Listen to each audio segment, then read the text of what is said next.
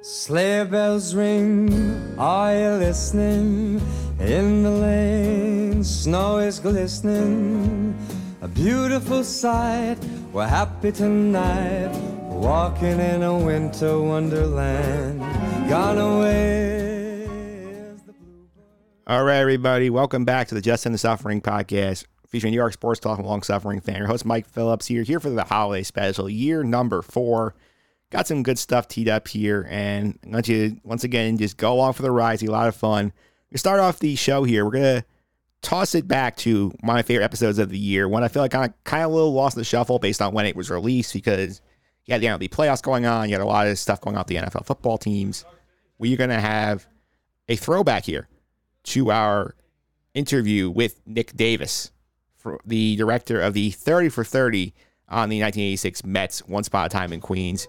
Let's go listen back to that right after this.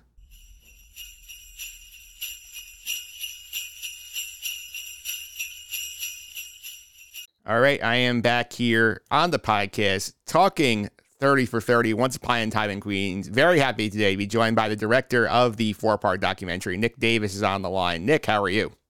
I'm good, Mike. Thanks for having me.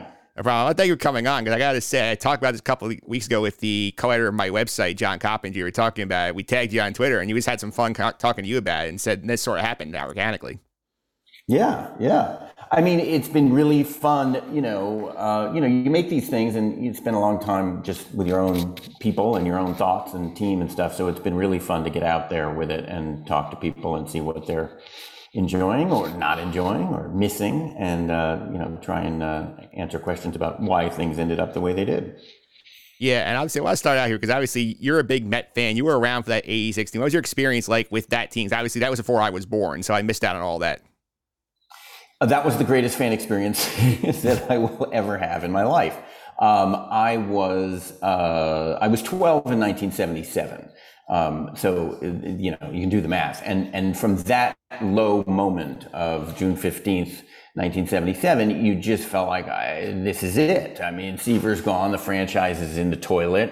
As it happens, the city is in the toilet as well. Um, and I don't know how we're ever going to get back from this. And so to watch over the years as that team was put together, you know, piece by piece, it was just tremendously exciting. And and by '84, uh, it was you know when it was really first sort of believed, um, it was just tremendously exciting. And and I remember being at a game in August of '85 uh, you know, and it, Gooden was pitching against the Expos and he was mowing them down and the place, Shea Stadium was rocking and I had never experienced anything like this. And as a Met fan, uh, you know, you, well, as any fan, you wait for that team, that historically great team. Uh, in, in my case, I'd always read The Boys of Summer and thought, what, what would it be like to have been a fan of those great Brooklyn Dodger teams?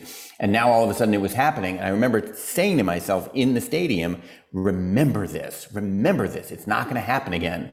And, um, you know, in fact, in 84, 85, and then 86, the, the crowning moment, it was, it was just unbelievably exciting. And so to be able to go back and tell that story was uh, just an absolute thrill. Yeah, for sure. And I always was curious about the how this project got started because I assume last year when it got announced in May of 2020, we assumed, oh, it's just a reaction to The Last Dance. But I understand you've been working on this long before. So how'd you get involved with this project? So I, um, I first look. I've loved this team ever since it existed, and and uh, you know I was even in Hollywood in the '90s pitching a fictionalized version of the Goodfellas of baseball, um, which was to be based on the '86 Mets. That never got off the ground. And then in about 2010, um, after 30 for 30 got going, I read about some long form documentary that was going to do the 86 Mets story. And I was so angry. And I just felt like, why did I not make this happen? Um, and then I never heard anything about it. And in 2015, I started working on my last film was a PBS uh, American Masters about Ted Williams. And it was the first time, well, first time in about 20 years I'd worked on anything having to do with baseball, but I loved it. I loved Ted Williams, um, or I came to love Ted Williams. And um, and the whole time I was working on that, I was asking Major League Baseball with whom I was partnering on that film, why has what happened in that 86 Mets project? Why hasn't it been done in the era of long form documentaries? And I was thinking more of the O.J. Simpson, you know, O.J. Made in America, the Ezra Edelman film, which is terrific. Like, why not do something that that does for that team? You know, gives it the time and space. It's an epic story of a team and a time and a place. Um, what happened to that? And you know, I don't know what happened to that particular project, but I was able to get Major League Baseball to say, all right, let's do this Ted Williams thing, then we'll talk about that. So in 2018, when the Williams film was finished, I got serious with Major League Baseball, had preliminary meetings with various networks who told me, well, in order to do it, here's what you would need to do. They gave me a long laundry list of things I needed to do, including, most crucially, eh, they would say things like, you know, no offense, Nick, but you need an 800 pound gorilla um, and in my case, the 800 pound gorilla was Jimmy Kimmel, who, through a crazy set of circumstances, we were able to bring on board as an executive producer. Um, so that by the time we were pitching networks in the fall of 2019, um, we were we had it all. We had the Mets participation, we had Major League Baseball, we had a really good written treatment, a pitch, and um, and Jimmy Kimmel uh, as the executive producer. So um, so that's sort of the genesis of the project. Yeah, I want to ask about the Mets involved specifically because I know this is a big part of their history. So, what was the meeting like with the Mets when you went to them and said, "Hey, we want to do this big, long form story about your '86 championship team"? Were they on board right away? Did they have hesitations? What was the experience with the Mets like? I, I think I got really lucky. I think there had been hesitations in the past. I think there all the the you know scandals and and you know uh, rapscallionish or nefarious, depending on how you feel about it, behavior uh, was something the Mets didn't really want to touch um, for a long, long time. But they also recognized it's really important to the fan base and that story and that team. And if it was going to be done, they they didn't want to try and whitewash it because we all knew the stories. So um, for whatever reason, and maybe it was because by the time I got there in the fall of 2019 or 2018 when I met with the Mets. Um, the ownership change was brewing. I don't know, but there was uh, there was nothing but okay. I, this is the right team to do this uh, let let's do it. And with their participation, all it meant was they would say, you know, Jay Horwitz would would say would call a player and say, take this guy's phone call. Yeah. Um, and and and but that's huge. You know, if Jay Horwitz is telling, you know, Darryl Strawberry or Keith or whoever, you know, pick up this guy's phone call, that means that that the team wanted it to happen. Um, but uh, I was really lucky, and the timing worked out in so many wonderful ways. Yeah, for sure. I remember reading when this came out. You said on Twitter too, when you were live tweeting during the documentary, that the original vision of this story was you want to do a seven-part series, and it got cut to four. So, like, was there any big stuff like the original vision? you said originally you wanted to do a whole episode on the '87 season, sort of the downfall of that team. So, like, any other big elements got cut from the six-hour plus version? Well, so it, there's two different things. First, I went to Major League Baseball and I said, let's do this in seven hours. And within about a day, they said, mm, the market won't bear seven hours. And, and so it was a market decision as much as anything else. Um, but I think it was wise. I, I think seven probably would have been too much. Um, then when I handed in the initial rough cut for the four hour version, which it's for commercial hours, so it's actually only three hours and 20 minutes or 21 minutes. They gave us an extra minute in episode four. Um, that was six hours and 25 minutes. And so much had to be cut uh, at that point to, to get it down to size. And, um, you know, I, I don't think there was anything crucial. There were just lots of terrific stories and, Lenny Dykstra telling a great story about going hunting with Kevin McReynolds, you know, and uh, you know Ray Knight telling a fantastic story about stopping Darryl Strawberry and Gary Carter from having a fight on a team bus. You know, all, all kinds of just wonderful stories, but to service the complete story, the single story, um, nothing essential was was lost. Um, as a Met fan, uh, and a Met fan with a particular bent, I do wish I'd been able to get deeper into the ownership story because the ownership story during the summer of 1986 was fascinating. Um, but ultimately, we, you know, I, I think I felt like it's distracting and it's it's confusing what happened between Wilpon and Doubleday that summer, and takes a lot of real estate that is probably you know better used for for stories of the team itself. Yeah, it makes sense. And obviously, this is a story everybody knows very well. It's been told a lot of different ways, a lot of different times. It's like an hour special, books, so on. Like, how did you want to sit out and say, how to make my version different from what's already out there? What was your idea to try and separate yourself? I, I, never thought that way. I, I just felt like, you know what? It's never been done as a four hour documentary. Yes, Pearlman's book is fantastic, and, and Darryl and Doc is a terrific documentary about the two of them and where they are now. But nobody had ever said, we're going to do the epic tale of New York City and how it fused and fell in love with this particular team in that time. And those players who embodied the city in a way that very few sports teams ever embody their, their, uh, their city. And so I never was too concerned about, well, and, and I knew that the chatter was, oh, we've heard this before. Well, no, you haven't. I mean, or, or maybe you've heard it or you've read it but you haven't felt it in a documentary. You haven't you haven't lived it the way only a documentary film can. You may have read the books, you may have read the articles, but you haven't done this particular story this particular way. And um, so I wasn't overly concerned about all that, although I did know that, well, that's what people are going to say when it comes out. Like, oh, no, not this again. Um, and even the Mets, some of them had the, the feeling of like, why are we doing this again? But then I think very quickly, once we began, they all realized, oh, wait a minute, this actually hasn't been done before. Um, no one has done a, a, deep dive into this team in this way for this form, you know. Um, so, yeah. Yeah, I also know as you. I'm glad you brought the city of New York itself because I noticed that was the big thing stuck out to me was that you made an effort. I feel like to make the city of New York itself like a character in the film, whether it was through like stories of the team going around the city, stuff going on in the city in the late 70s, early 80s. I think that definitely felt like added to the whole aspect of this film, made it feel like a more complete product, having New York itself be a character in it. Well, you couldn't be here then and not get that feeling. You know, it was not like a grafted on idea. It was, and it came also from the players themselves. They were all talking about how it was such an exciting time to be in New York and, and that they would go out and would be treated in this incredible way. And, um, and, and, and, and the interviewees were all saying like the city and the team blended and they became one in a really, um, you know, it, it doesn't happen often.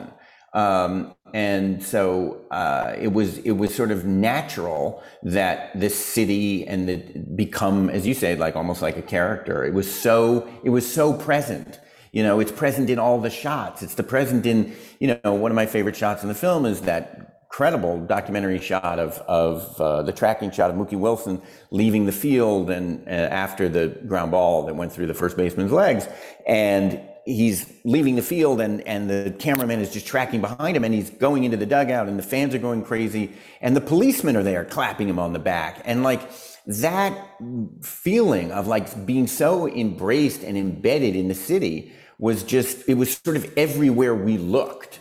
Um, we interviewed Kurt Andersen, who doesn't know anything about baseball. I mean, he freely admitted when I first contacted him, he said, I, I, I can talk about the 80s, but I, I, in New York City, I can't talk about the Mets. I, I was hardly paying attention. I was putting on a magazine. And I said, well, that's fine. Maybe we won't use it. And everything he said about the city was true of the Mets. So it was, it was just a natural thing as we were making the film that it, it it sort of told us, you know, when you're making a film, it can tell you what it is, and and the film told us what it was. Yeah, for sure. And I mentioned you mentioned that Mookie Wilson like tracking shot where the cameraman follows into the dugout. Like obviously that's what I never seen before. I'm sure you had a lot of interesting sources of footage that didn't really get circulated widely publicly. I know you mentioned on Twitter that the 86 team had a documentary crewmaker like documentary crew following them around and I find it crazy that like they had all that and that never really got out in some big project before this. Yeah, I mean, lots of it, or not lots of it, but they did use, a, you know, some of it in the '86 Mets uh, Year in Review, which is this terrific film that every you know Met fan got that uh, winter for, for Christmas, uh, a year to remember. But you know that was they only had an hour, and they were telling the the whole season's story. Um, they didn't go into the city.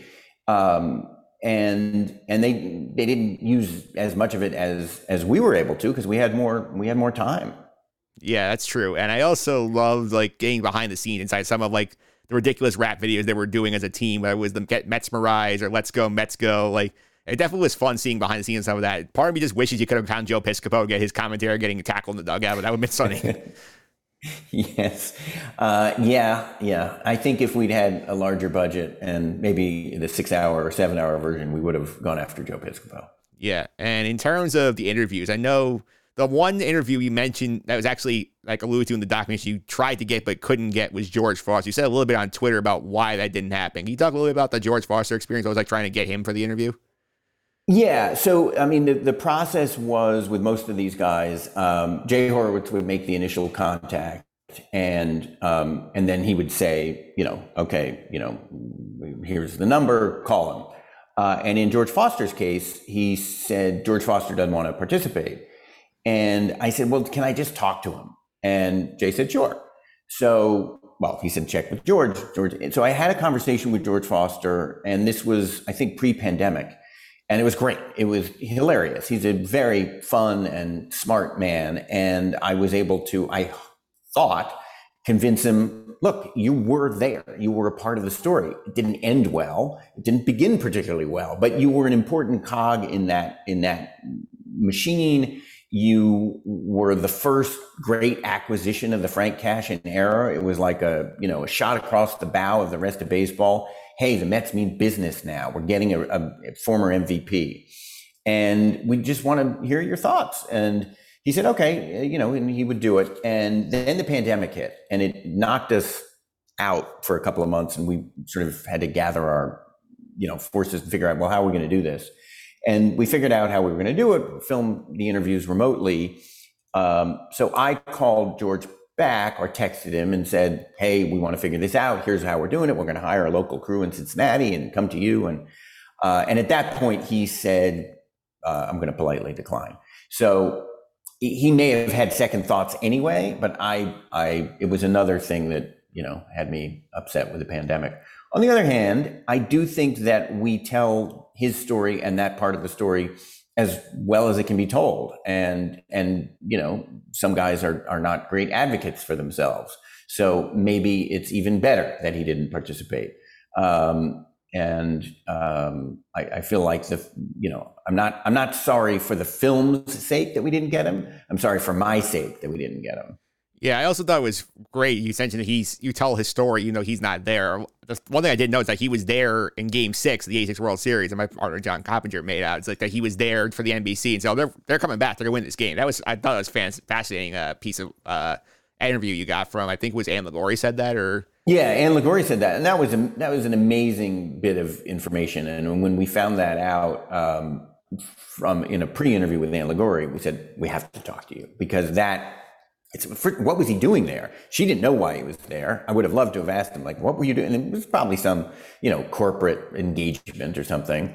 But um, but the fact that he's the one in the film who says you can't count this team out, and even when he's being released, he says he's sad because he won't be with this team when they win the World Series. They all had that mindset that they were going to win no matter what it's so rare. You you don't see a team that has that like I mean obviously all teams you know expect to win but but the the real almost knowledge that they were going to win um, and then the fact that they very nearly didn't you know it it just incredible incredible yeah, for sure. And obviously, you couldn't get him, but you'd tell the stories. Anybody else that you felt like you wanted from that team you couldn't get, like, like you tried to reach out to, you didn't find?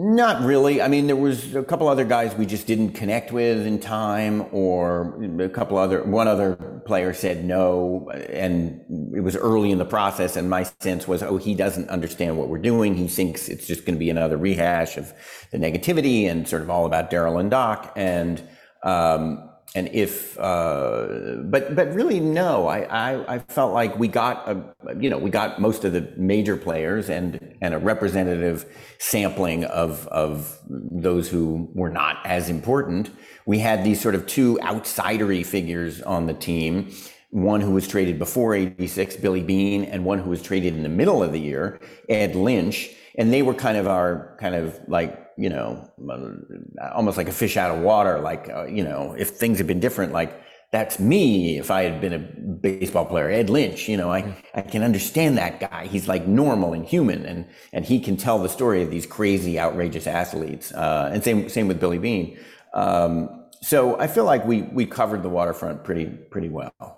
Yeah, and I also saw. I was curious. Like, see, Terry Pendleton was Pendleton was in there. We know the role he plays in '87, basically ending that team season. Like, he was really the most notable like opposing player in the doc who had no ties to the Mets itself. Did you consider more guys like him, or was he sort of like, okay, he's our guy for that role in the in the film? Yeah, he he. Again, there were a few other players we approached, and and I, you know, I'm not making excuses. I'm very proud of the film and, and winding up with the 44 interviewees that we did have was was great.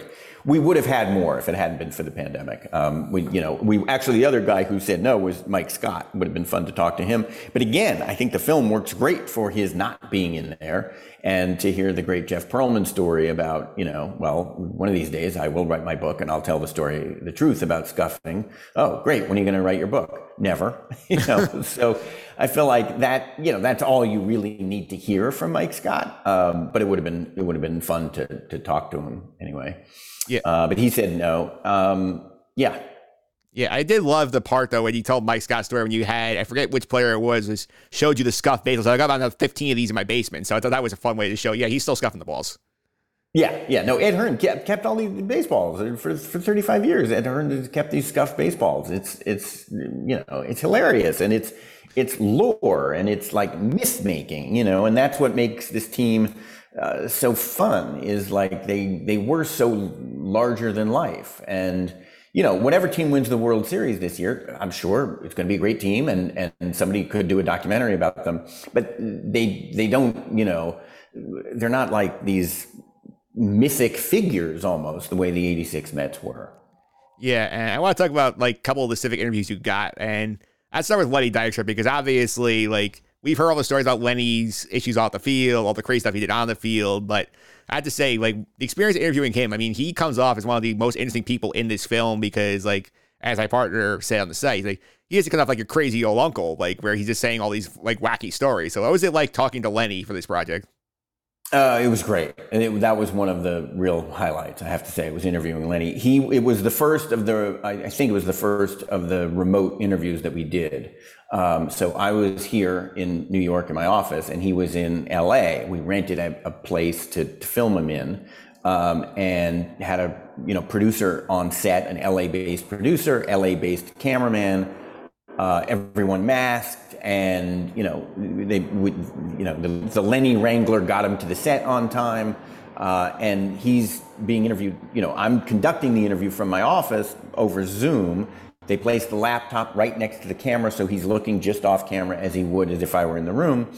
And it was, you know, four hours of just amazing, you know, stories and profanity and hilarious stuff, but also I found very moving at times, very uh, kind of honest. Um, you know, he's obviously had a challenging, difficult life, and you know he doesn't make excuses for it, but he's he's out there. And you know, a number of people when I was finished, they were like, "Well, was he crazy?" And I was like, "No, I don't think he's crazy. I think he's crazy like a fox. I think he he knows what he's giving out." He knows that he's to some extent playing the role of nails and and that we expect a certain kind of nuttiness from him and and unfilteredness. Um, but he's also honest and talks about like you know at the end of the film like the thing about you know his life now and days turn into weeks weeks turn into months months turn into years but but it's okay because i won a world series in new york city. Where do you go from there it's like I, I, was very moved by that in the interview room or in the interview Zoom, and um, and I was really happy to put it in the film. Yeah, the other interview I want to get to also is Keith Hernandez. Obviously, I think he comes off as sort of like the main character of the 86 Mets here, where he was obviously their captain, the leader of the team. And I think the most fascinating thing about his interview interviews, obviously, besides the presence of Hadji, which is always great, but the whole movies, yeah. like, what part of the point did, did Keith volunteer show you the whole movie? Did you know about these things? What happened with the whole movies? No, I, I, I, can't remember. Maybe he wrote about it in his book. Um, he, he must have written about the home movies in his book, and I asked him about it, and he said, "Yeah, sure, I'm happy to uh, give them to you and put them on DVD and get them back to me." Um, and um, yeah, nobody had ever seen them before, and they're they're incredible. That you know the father was so involved in Keith's baseball career that he had the mom take you know eight millimeter film which it's not like you know it's on your phone. Like you have to go buy an eight millimeter camera and you know it's complicated if you're not a you know a, a, someone who's good at gadgets. And um, and so it was just kind of amazing. And then and at key moments in his life keith's father would say look at this. I want to show you this. And he would say, look, there you were. You were 11 years old and, and I knew you had it. And this is why I was so hard on you because I knew you had a chance to be something special and I wasn't going to let you blow it. And it's just like, that's very intense. And, and uh, I was thrilled and so delighted and, and really, uh, it was just amazed that Keith was so willing to talk about uh, what he went through in in his childhood with his dad, and, and same thing with all the guys. I mean, it, it certainly Doc and Darryl, most particularly, that they talked about their childhood so openly uh, was really a gift uh, to the film.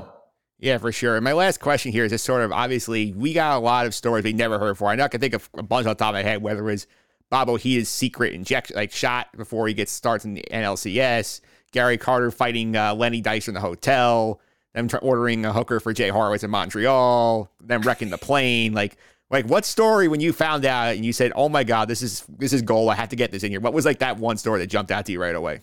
Well, I tell you, the mule kicking story I, I loved so much. Yeah. And the the hotel, and uh, Dykstra said it was in Atlanta, uh, where he was mule kicking Gary Carter's door, uh, trying to get him to come out at three o'clock in the morning, and then and then Carter, you know, I mean it was, you know, obviously a great tragedy that, that Carter and, and ironic that Carter would be the one to go first, you know, and that his voice, I mean, we have his voice and we have his widow, Sandy Carter, who was terrific in the film and terrific and, and, and open with us. But, um, but, you know, he's portrayed so often as just like a big goofy guy. But that story is so great because it shows how tough he was too. And he, he, you didn't mess with Gary Carter and, you know, Lenny Dykstra, ha ha ha. It's all very funny and cute. But, you know, gosh darn it, let me get my sleep and don't you ever do this again.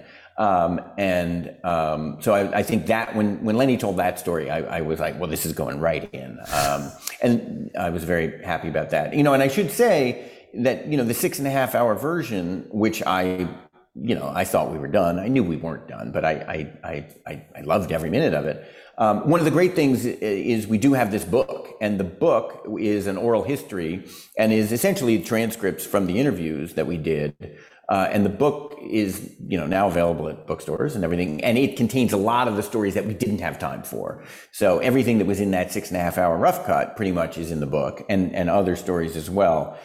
So a lot of the things that, um, just in talking to you, I've thought of a couple of other things. I was like, ah, I wish we'd had time for. You know, the fact that Terry Pendleton's home run uh, in '87, which knocked the Mets essentially out of contention and ruined the chance of them repeating as champions, his home run sailed over the center field wall and and dented Ron Darling's Mercedes you know, and we didn't have time for that in the film, but uh, that was just such a great detail, uh, and and that's in the book, and you know, that's what I I I very happy to like that we have the book to sort of catch all the stuff that we didn't have time for in the film.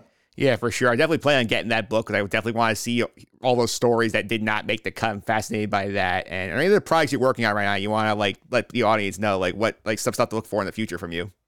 Well, uh, the craziest coincidence in my life is that I have been working on a book uh, for the last, uh, another book, uh, for the last 18 or 19 years about my family. Um, my grandfather was Herman Mankiewicz, who people may know because he wrote Citizen Kane with Orson Welles. And uh, my great uncle was Joe Mankiewicz, who wrote and directed, among other movies, All About Eve and Cleopatra and a bunch of other things. And so I, I wrote a book about them that came out the same day that the documentary aired, just a total coincidence. And that book is called uh, Competing with Idiots, Herman and Joe Mankiewicz, A Dual Portrait. So that's, that's the other thing that I have out now. Uh, and then I've got other films that are coming, but too early to talk about. Yeah, for sure. Let me keep an eye on the future. If you want to follow you on Twitter, it's at Nick Davis Prods, correct? I think so. I'm not great on the Twitter. I'm trying, but yes, I think it's Nick Davis Prods. Yeah, for sure. So ch- follow Nick there. Be sure to check out his books if you enjoyed this interview. Nick, thanks for all the time. I really appreciate it. Thank you, Mike. It was a pleasure. Take care. All right, we are back here. The holiday special rolling on this year, going into our year end clip review where we go through some of the best moments of the podcast this year. Joining me to do that, our pop culture correspondent, Sam DeRosa, is here. Sam, how are you? Good. Thanks for having me. Yeah, I'm glad to have you on the holiday special again. I think this is the fourth year in a row you've been on. The first three we did the holiday gifts, but in terms of timing, it's really tough because it gets out so late and people don't have time to buy the gifts. So I figured this might be a better spot for you. Hey, I'm excited just to join. Um, plus, you know, it's hard to top last year's gifts that we did together. So no, go out on a high note. Yeah, exactly. Yeah. So that segment is temporarily retired, but now we're gonna have some fun. We're gonna go through the year in the podcast clips. I pulled a bunch of clips. We're gonna take a listen, react to what's happening, some some predictions here. There's some shenanigans in here. There's a lot of fun stuff in here. I think I think you'll enjoy these. I'm very excited. Yeah. So we're going to start out at the top here. We're also going to throw out episode numbers as they pop up. So, people, if you want to go back and listen to these episodes specifically, you can go ahead and do that. We're going all the way back to January last year, of January this year. It's episode 164. I talked about the Jet coaching search last year when they're looking for a coach. And I talked to one of the beat reporters, Andy Vasquez, and he actually talked about a couple of days before Robert Sala was hired. And he actually weighed in on uh, Coach Sala. So, here is what Andy had to say about him who knows? But yeah, I think Eric Bieniemy is where you start. I think Robert Sala, uh, Saleh, who interviewed with the Jets on uh, Friday, is another guy who definitely has the total package in terms of charisma, uh, leadership, has run a defense that has been one of the best in the league for the last four seasons. Uh, has steadily has been a big part of San Francisco improving during the time that he's been there. And this is a guy, most importantly to me, who has shown that he can overcome adversity within his unit. Which, if you look at these last two Jets coaches, that has been their downfall. Like when things get got bad for Todd Bowles, when they when Adam Gase dealt with difficult situations, their teams never had an answer in games that mattered or in stretches of the season that mattered. And if you look at the 49ers this year, they lost their best defensive player week two, had several other key parts in and out the whole season, and were still the one of the best defenses in the league. The reason that team didn't go to the playoffs is because the injuries on offense were too much to overcome. So um, I think it starts with those two guys. Personally, I think Saleh is the better fit for the Jets, but um, just because I just think that is the kind of guy who's going to change the culture, that kind of personality. But but there's other guys out there who have great personalities too, and and strong units like Matt Eberflus with the the Colts. Um, and I think a, a lot of these guys that the Jets have lined up interviews with uh, have that kind of factor. It's just some of them have been able to show it, and some of them haven't. All right, that's his take on Robert Saleh. I mean, it's a little early. I mean, he's had a rough year because the team has really no defensive talent, but he's not a disaster like Adam Gase. I guess that's progress. Yeah, um, I just liked, you know, that's so cool that he was like, yeah, he's the best candidate, and it's like he got hired, and I I love hearing those things. Like it makes me super happy. yeah, and he got hired about three days after I did that interview, so it was actually very coincidental timing that actually worked out. Oh my god, he's he's clairvoyant, you know. Yeah. Speaking of clairvoyant, I also spoke to the great John Jastremski, who I called him at the end of the WFAN days before he moved on to the uh, New York, New York podcast that he hosts over on the Ringer. Great episode. I talked to him after the AFC Championship game, as the Championship games got ready for the Super Bowl, and that was the Super Bowl. Remember, the Chiefs were heavily favored going in. Tampa pulled off the upset win. And I asked JJ for his thoughts on the big game. So let's go back to what he had to say about that. And this is from episode number 166. Entire planet bet the Kansas City Chiefs in this game. Don't you? Yeah, I feel that way. Yeah, and because of that, I have the initial inkling of thinking that Tampa's got a legit shot in this game. And I'm going to tell you an injury that's a big deal for the Kansas City Chiefs. Eric Fisher blowing out his Achilles, they starting tackle. That is gigantic. I mean, let's not let's not lose sleep over that. When you're going up against Shaq Barrett, when you're going up against Jason Pierre-Paul, Tampa has the weapons on defense disrupt Mahomes. I don't know if anybody has the weapons to slow down Mahomes, but you got to get a big turnover or two. You got to get a big sack. You, you got to make a big play. Tampa's defense is capable. Like anybody's looking at this game saying it's going to be a runaway, it's going to be a shoe in for the Chiefs. I would say not so fast. That's my like my initial thought on the game is that I think people are going to clown Kansas City, and I know how tough they are to stop. But this is not going to be some 45-14 Super Bowl. I don't buy that for a minute. He pretty much nailed that. Yeah, uh, very spot on. That was really great. Yeah, he was one of the first in that Eric Fisher injury being a big deal. Because remember, Mahomes got destroyed that game. That line was really bad. Yeah, and for somebody who did not think Tampa Bay was going to win, um, you know, I, you know, I feel like he he answered every single, you know, issue that they had like right in your interview. Absolutely. And now we'll go ahead. Super Bowl happens. We actually came on the podcast. We broke down the Super Bowl commercials and we had some fun because we ripped apart one of the worst commercials in the Super Bowl. Do you remember what that was? Yes, I'm not. I'm not ready to rehear the commercial though. yeah, we're gonna go listen back to our take on the Oatly commercial, which famously uh. featured the company CEO playing keyboard in the middle of a field and singing horribly. So let's go back to that one from the episode 169. No, no, no! Wow, wow, no cow, no, no, no! Wow, wow. I want to point this out here. This ad cost five and a half million dollars. They put their CEO in a cornfield playing the keyboard, singing awfully. Although, wow, oh, like low-cal does make me a little happy. Yeah. It's still so cringeworthy. yeah. They paid five and a half million dollars to do that they can probably thank TikTok for making like oat based milk a thing this year. I mean, again, like you and I could go, we could recreate this right now. We could just put a camera in a cornfield. We could just do this for about 10%, like maybe 1.01% of the cost of this ad and maybe mm-hmm. better quality. We do have to wait for the snow to melt, but other than that, definitely. I mean, that's one of those you're just sitting there, you're just like scratching your head and you're sitting there just going, What the hell's going on out here?" like, what are you thinking? Yeah. Oh my god. Hearing him it, sing is not going to be want to get oat milk. I'm glad we're on the same page though. Yeah. And before we move on from this one, that was ever the worst commercial. Would, would you rather watch that one again or the Mint Mobile one again? Um, probably the probably the Oatly one because the other one is even worse. Um, but fun fact for all you listeners, I actually use Oatly creamer in my coffee now, and maybe that commercial might have done something. so you actually bought the Oatly after all that. I guess it worked. Well, I was trying something different, you know, trying to be good for the environment or whatever. Yeah. but um yeah, I uh, I wasn't ready to relive that song, but here we are.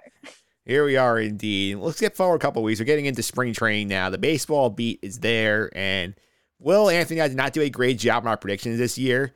So there's no Cy Young winners, no World Series predictions like we had, but we did have some fun at the expense of one very bad baseball team, the Baltimore Orioles, and we found a fun fact about them in our spring training uh, offseason catch-up show. So here's us talking about the Orioles, episode 171. I also want to give a, a demerit to the Baltimore Orioles. Because I don't know if you guys saw the baseball proje- prospectus projected standings and per- percentages of playoff chance of making the playoffs. They gave the Baltimore Orioles before camp opens a 0.0% chance of making the postseason. Come on. They basically said the Orioles do not show up. Do not even bother playing these games. You have no chance of going to the playoffs.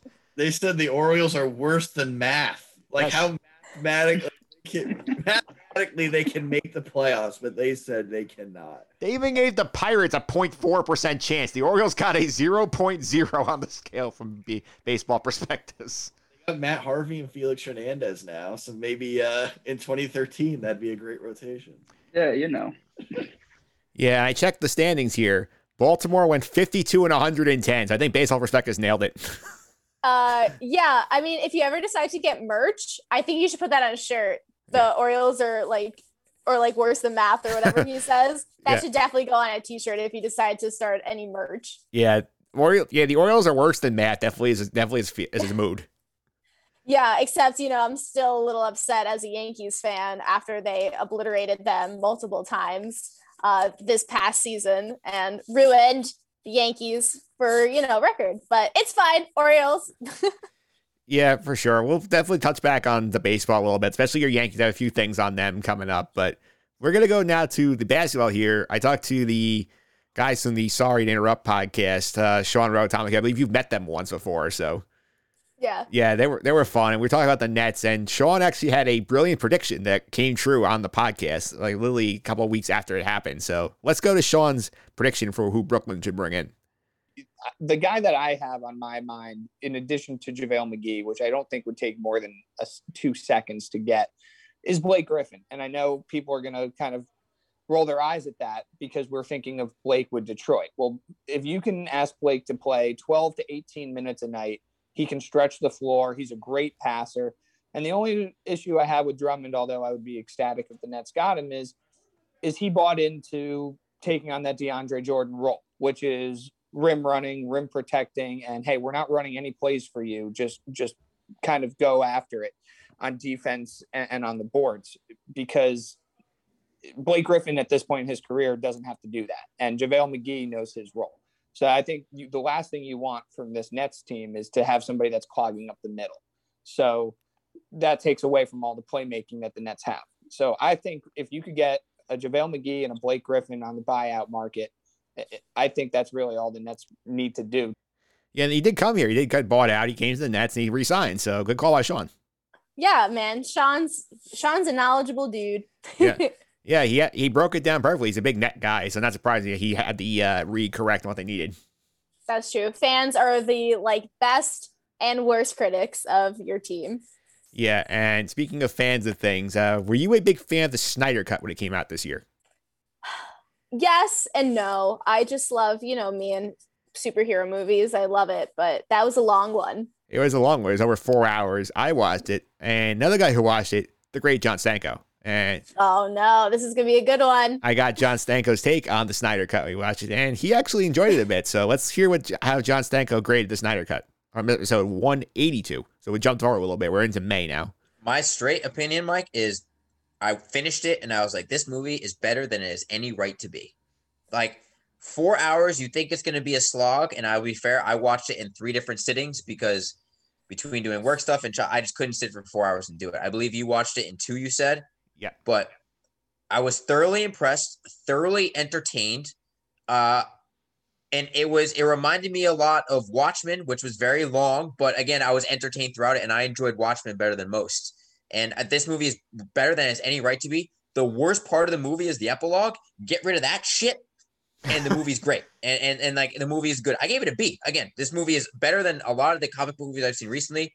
It was much more self-aware. Steppenwolf was actually fleshed out as a villain, but a sub-villain, if you will. Uh, they kind of made him more human, but also kind of fleshed him out. And I really, really enjoyed it. Uh, I think the CGI was maybe a little iffy at times because because they wanted to get it done, but they fleshed out the characters they needed to. The action looked really, really, really good, uh, and they didn't dwell too much on the melodrama uh, that was that plagued the first one. They made it more fun just because they piped up more action to it, and they fleshed out the characters in, in a very positive way. So Stanko very, very high on the Snyder Cut.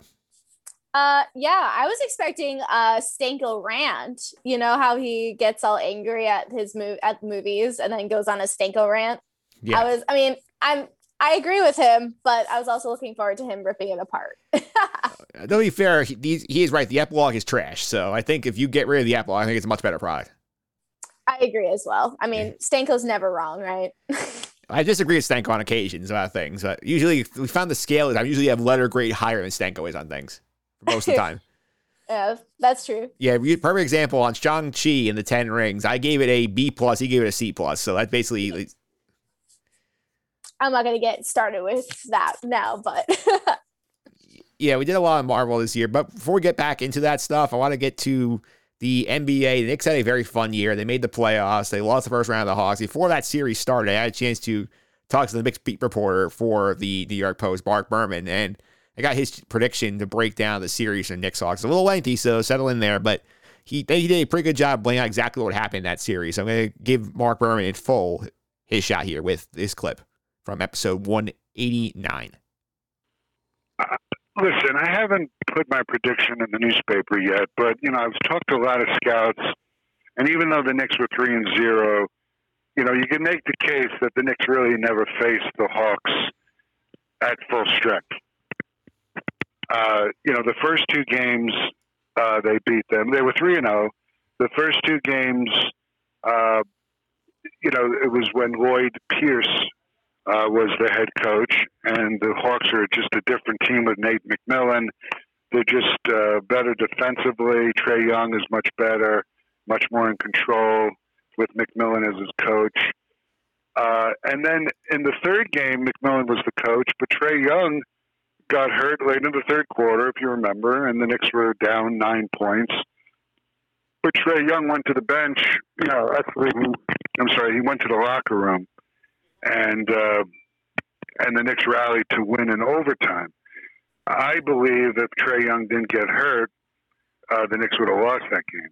Uh, you know, the Hawks also had some injury woes earlier in the season, and I don't know if the Knicks have ever played them when the Hawks have been fully healthy with Bogi and Gallinari and DeAndre Hunter, who's a pretty good defensive player. Uh, so, you know, and, and this is the first time for Julius Randle in the playoffs. And I'm a little worried. I mean, I think there's so much pressure on him now because everyone's looking at him as the the guy to lead them to the promised land. And I'm worried, especially in game one, that you know, the pressure might be a little much on him. And, and I know Atlanta's going to have a nice defense this time for him. So if push comes to shove, I think it's going to be a very close series. And the Knicks have been so good from the three point line. But I think when push comes to shove, I think Atlanta has just a little too much firepower for the Knicks. And I think that the Hawks are going to win it in in maybe seven games, but I think more six games. He's a game off, but he basically nailed the, how the entire series played out. Yeah, I mean, I like that you did get his take before he published it in the paper. So I think that's a pretty big moment. Yeah, I mean, talking to Mark Berman was definitely a lot of fun. He had a lot of insight on that series, and he did break down a lot of factors in that interview that sort of laid out exactly why the Knicks ended up losing it. So again, you want to go back to that. I know Nick fans is painful, but 189 in the podcast archives. You want to check that out. Oh, that's awesome. I mean, I wanted the Knicks to win, but you know, that's a New York thing, though. Yeah. Speaking of episode 189, it's the only episode here that got two clips in the sh- in the uh, segment here because this is also the episode we did the Marvel movie rankings. I believe you were a part of, where you yes. sent in your list here. It was the prequel for a bigger ranking product we did later on, but we did the Marvel rankings. Alan Austin, and we had a fun list, some wild takes on some of these things, but we had a pretty clear cut of number one. We'll go to that now. It's episode 189 with the great Alan Austin. Thor Ragnarok look, it's a different feel from the rest. I understand why it's at number one. People adore this movie. It's comedic. It's probably the funniest MCU movie. I just I had it at number six. I'm a big fan of it. I think some of the Hela stuff is a little long in the tooth, a little long winded, but you can't deny that all of the space stuff, the Jeff Goldblum stuff, the Hulk stuff, you know Tessa Thompson's new newly introduced character in this movie, and this is Thor's best performance. You have a lot of fun Loki stuff, so this is my highest rated Loki movie.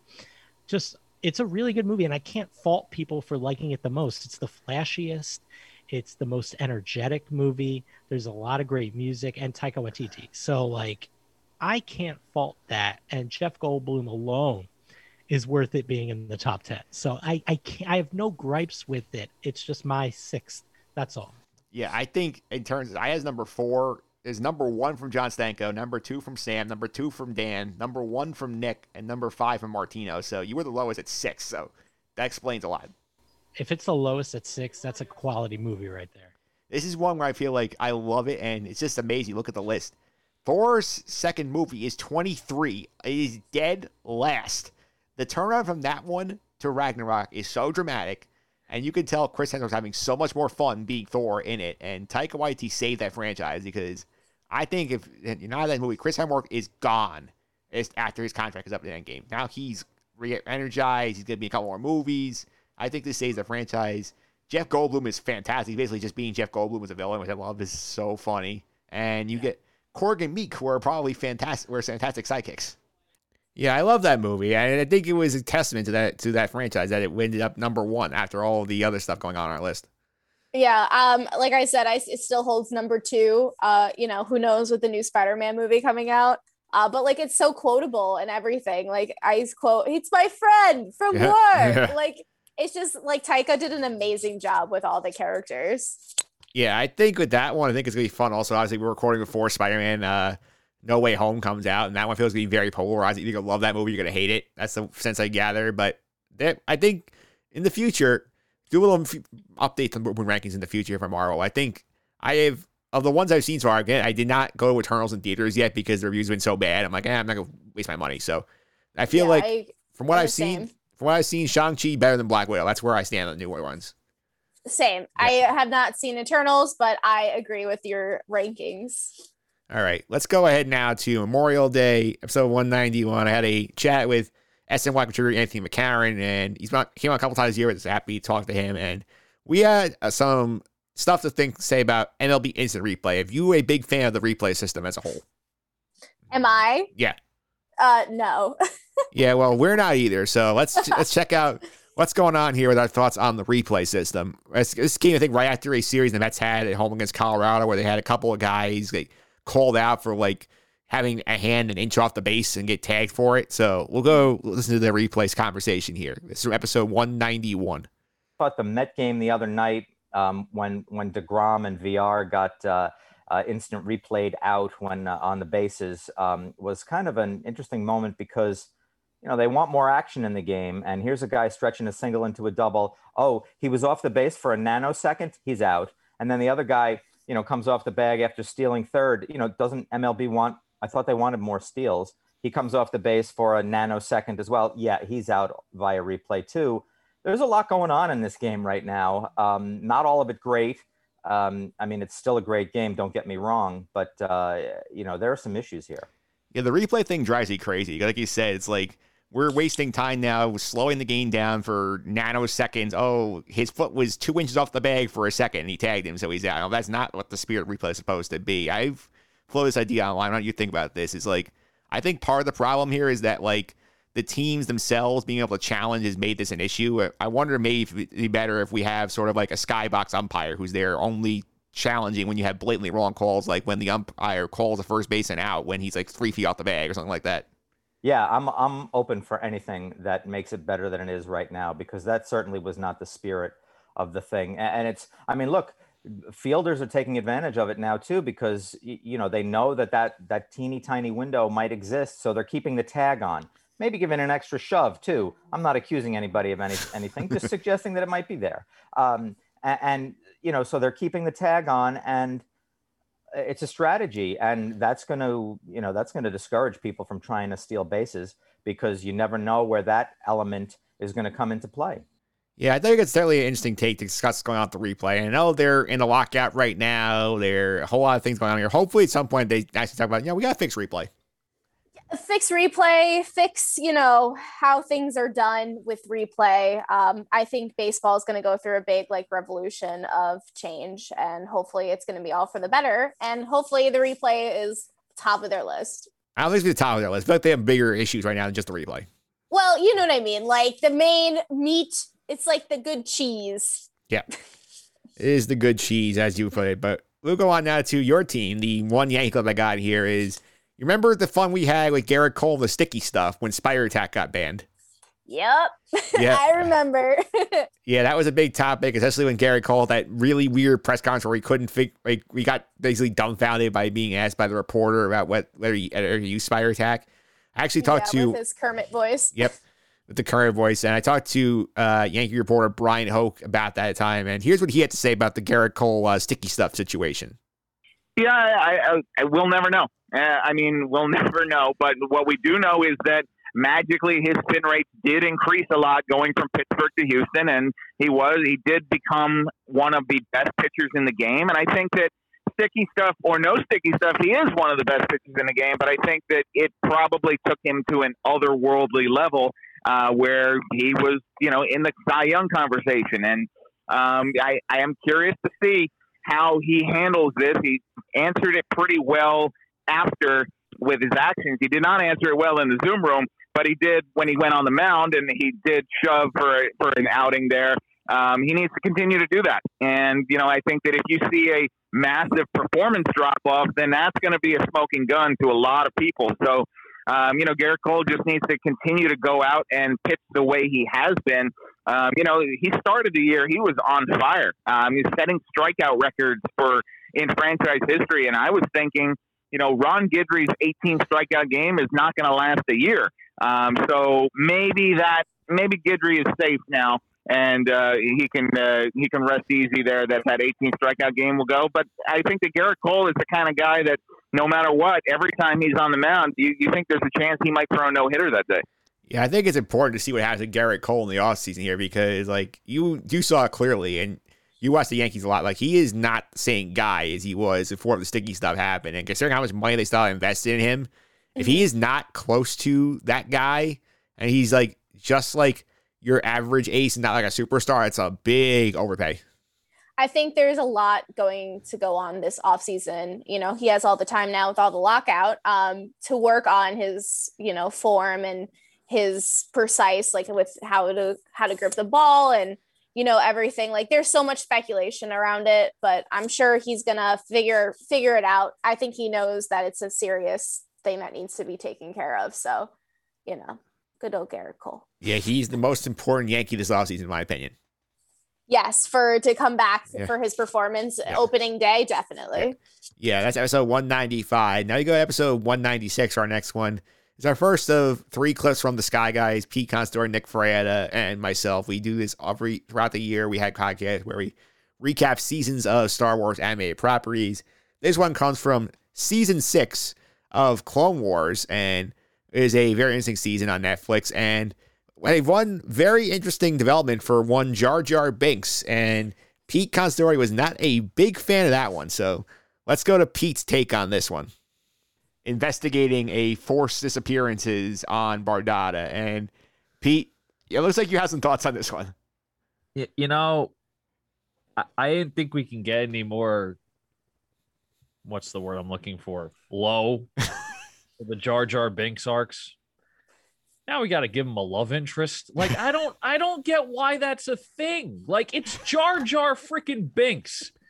Who the hell loves that? Who gets like a that, that's not it make all right. It's that might have been the throwaway arc of the season, right? It was only Yeah. like what two episodes, three Yep, episodes. Two. It kind of shows Mace Windu in action a little bit more because you don't really see him a lot, and I feel like that was a, nice- nice time to shine for him. Oh my god, why does he have a love interest? I, I don't get why that's important to anything in this show. It's almost as bad as Ziro the Hutt, and I and I don't take that lightly. I understand Ziro the Hutt's horrible, but like, ugh, no, just no. Mike, I'm calling it right now. That last 40 seconds is going up on Twitter. Yeah. Did you know that Jar Jar Binks had a love interest on Clone Wars? No, but Pete, some people do care about Jar Jar Binks, and I am one of them. I don't know why, but I like the guy. He's a weirdo, and I don't know why, but I'm upset that he hates Jar Jar so much. He doesn't hate Jar Jar. He's the Jar Jar got a love interest. There's a difference. Regardless, it, any any hate towards Jar Jar's love love interest is hate towards Jar Jar. So Yeah, and just to clarify, it's a two part episode in arc in season six of Clone Wars where Jar Jar Binks teams up with Mace Windu to investigate a series of disappear- disappearances on a planet. It's definitely an interesting two episodes. interesting uh, duo, but you know, Yeah, yeah, quite the opposite of style approach there, but I thought it was very funny. no, that was hilarious. Yeah, that's for sure. And we'll go now to episode 198. This is great predictions category here for the NBA Finals. And I had uh, SportsGrid's Kevin Walsh on, and he gave some interesting betting advice prior to the series. So let's hear what Kevin had to say. Giannis is plus 350 to win Finals MVP, right? If you compare that to the Bucks plus 140 you know, price to win the title. There's a significant gap there that when these lines were out, when Giannis was fully healthy, that gap didn't exist. If the Bucks were, let's just say the Bucks were plus 140, Giannis would be plus 150 to win Finals MVP. They, basically, they would be offered at the same exact price because you know the book's saying, listen, if they're going to win the title, it's going to be because of Giannis. Because of the injury, they can't put that in the same way. But like, I don't think in a 70% Giannis that plays second or third fiddle to Middleton or Holiday, I don't think that team wins the finals. So I actually think the Giannis plus 350 finals MVP bet does have a little bit of juice to it. And he did win Finals MVP, so I hope you, if you listened and you got in on that number, you made some made some shekels. Yeah, no, that was great advice. Yeah, I always respect the Kev, the great Kevin Walsh for his sports betting take. So hoping to get him back on the podcast soon, talk a little football. But definitely a very good play from him. Yeah, uh, what you know, I'm not a betting gal, but if I was, Yeah. I'll have to listen to him next time. Yeah, and now we get to the fun, big fun stuff here. Episode 202, the good old fashioned Star Wars movie ranking episode.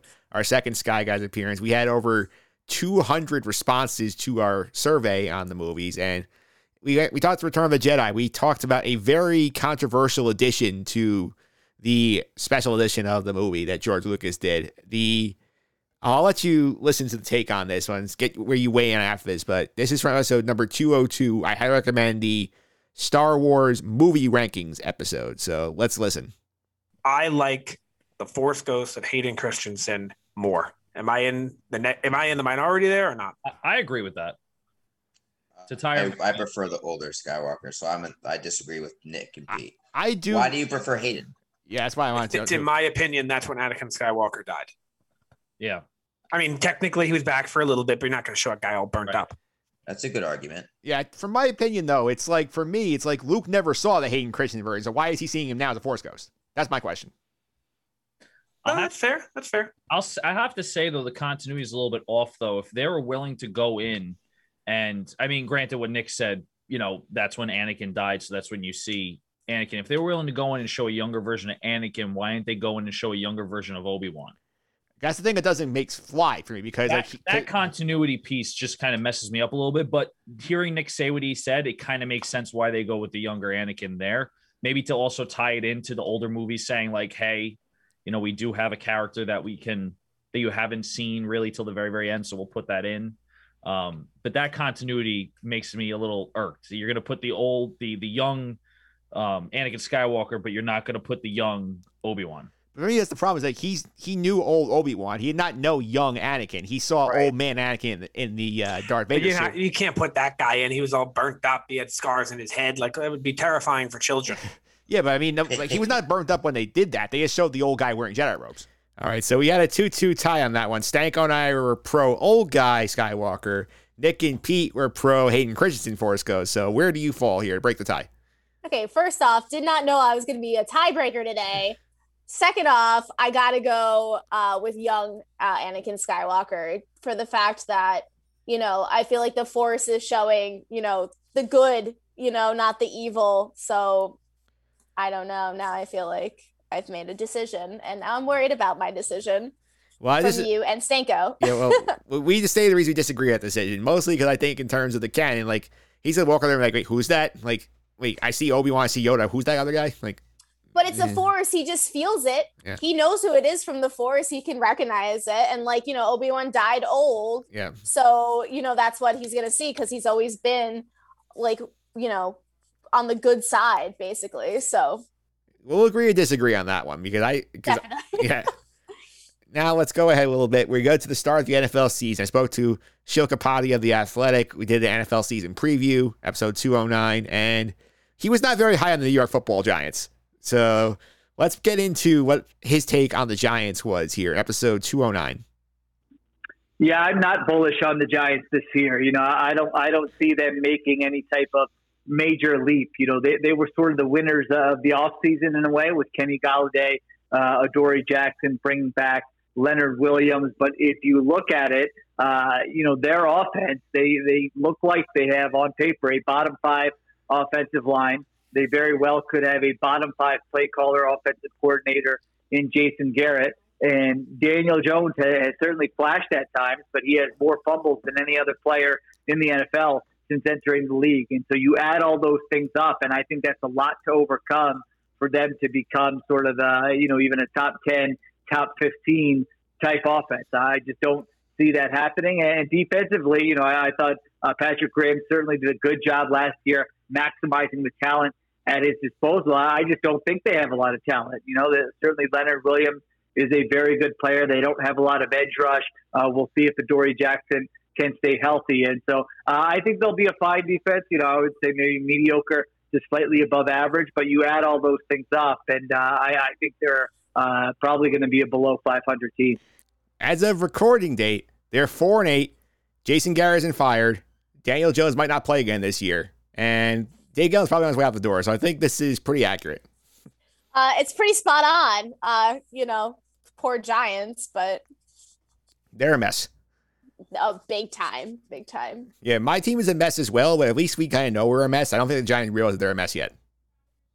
That is true. I mean, but I sometimes feel like the Giants, like, you know, looking back, they like they get they get into a mess, but somehow they fix it, and you know, in the next two seasons, like go on to winning seasons. But it's been a while.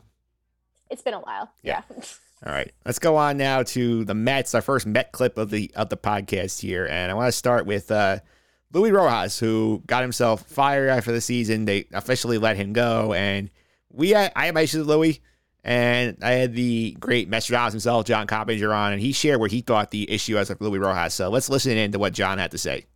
Rojas's moves have been head scratchers, like serious head scratchers, and you wonder I wonder if there's going to be a new hierarchy above Rojas. Does he really have a chance to say? You know, there's been some backlash uh, from some media members. Uh, I won't mention who, but uh, one in particular saying, hey, both the Mets and the Yankees need to re sign their managers. And I think that's just that reporter being contrarian because uh, everybody said that Luis Rojas's strength was the handle that he had on the clubhouse. Yet when there were a lot of things that came up in the clubhouse, his answer always seemed to be, "Oh, I didn't know about that." Well, how do you not know about that if you're the guy that is supposedly so good at handling the clubhouse? That, that's why I kind of wonder what really the the manager's role has evolved in, and if we're we're ever going to have a good manager again. And not not to say that won't be good managers, but there's there seems to be a growing disconnect between a lot of managers and front office people where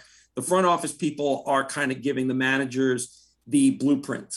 And I think what we all uh, see with Rojas is that he sticks to the blueprint a lot. He sticks to the righty lefty matchups, bringing in Albert Almora hitting 118 as the last last gasp of the game instead of Luis Guillorme, who's a much better hitter overall and against left-handers. Uh, bringing in Jake Reed in the 11th inning because that's because because it's all what the script says.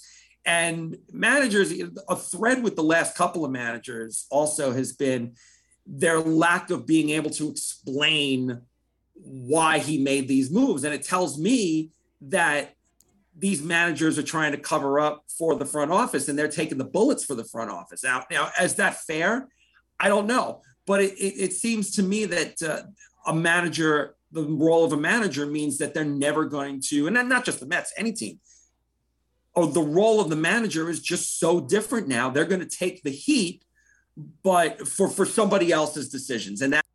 Yeah, and that basically ended up happening. Rojas gets let go, and, and as of recording, they've not picked a new manager yet.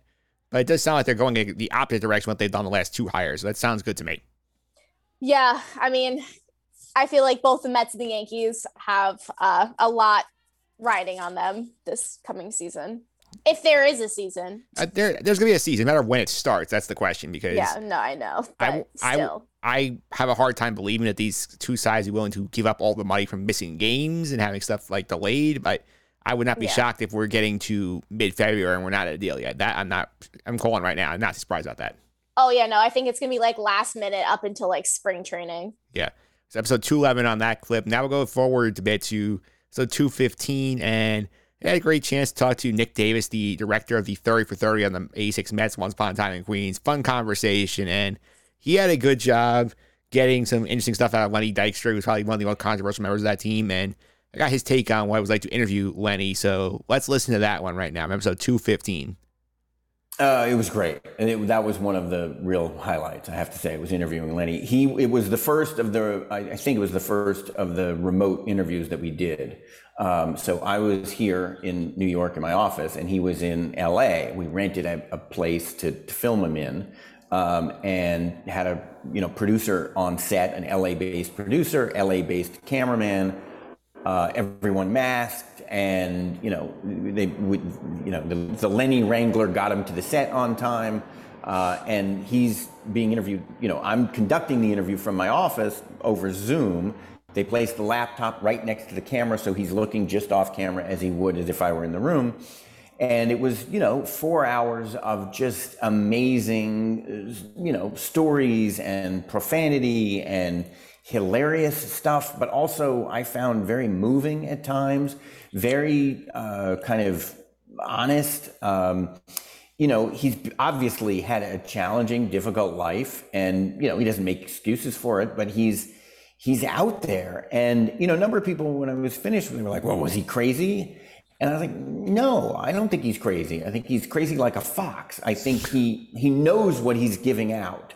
He knows that he's to some extent playing the role of nails, and and that we expect a certain kind of nuttiness from him and and unfilteredness. Um, but he's also honest and talks about like you know at the end of the film like the thing about you know his life now and days turn into weeks weeks turn into months months turn into years but but it's okay because i won a world series in new york city. Where do you go from there?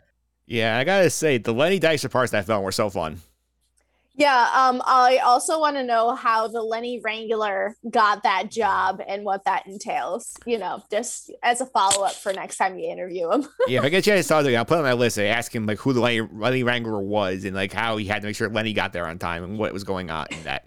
Does he have to like sheepdog him to like go places? yeah, and that was in COVID. I did that with social distancing too. So no that was um that was really creative. You know everybody has to adapt to this ongoing pandemic and i thought that was awesome. All right let's go ahead. One episode here episode 216 our third and final sky guys clip here and there have been some bad episodes of star wars shows. Rebel season 2 i'm one of the worst i've ever seen and involved this very strange concept about space whales. And pete obviously we heard before was not a fan of jar Jar's love interest you can imagine how that went with the space whale. So let's go to episode 216 here on this one. I don't really understand why we need to know they had to fight spiders and figure out, you know, that Ezra can't talk to the spiders like they did um, the other episode that I'm going to put out there, which is the space whales. Space whales, yeah, yeah. Another another one where I was just like, really, we're gonna go there. Yeah, this is this is where we've gone in in in animated Star Wars world is sea whales that can literally go the speed of light. They have their own hyper drives or they were the source. You know, I, I love how they're like, this is where the hyperdrive was was uh, um, taken from. The idea, really, that's the that's where you got the idea from was whales, not any other flying technology. It was the whales that made you think, oh, we could go into hyperspace. That would be cool. I'm glad you brought this. I'm glad you brought the space whales up because that is by far the worst episode of Rebels I've seen so far. And I will again point out this is another concept they stole from Avatar The Last Airbender, and they did it very poorly once again because in Avatar The Last Airbender, one of the things was they taught when one of the mystical elements was that when they people learned how to bend the elements, whereas the air, the earth, the fire, they learned from animals. So like Badger Moles taught one character how to bend the earth and stuff like that, and they did it pretty cool. This was very lame. This was god awful. Like we didn't need to see space whales going into light speed saying, "Oh, that's why we got the inspiration to make ships that could do that."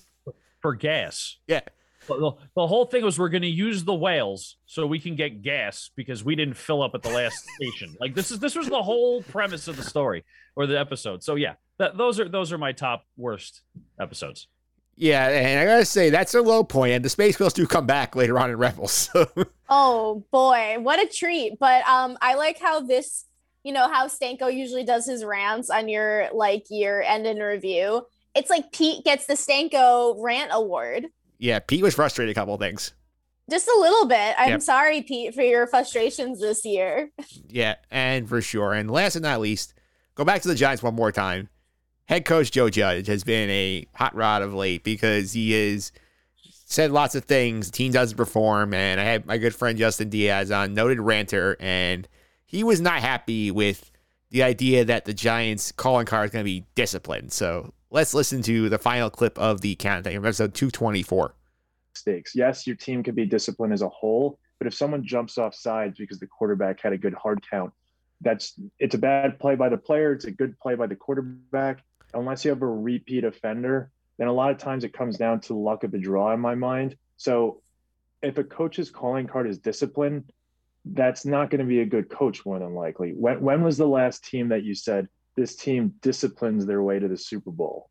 Never. they had a great offense, or they had a great defense, or maybe they had good at both, or they had a great quarterback. There's never been, oh yeah, the Patriots of 2001 were just a great disciplined team. No, they had a great freaking defense. Or the the Chiefs from two years ago, historically good offense. The Bucs last year, there's a well-rounded team. No one's ever said, yeah, this team's. I like their chances in the Super Bowl because they don't commit a lot of penalties and they try hard.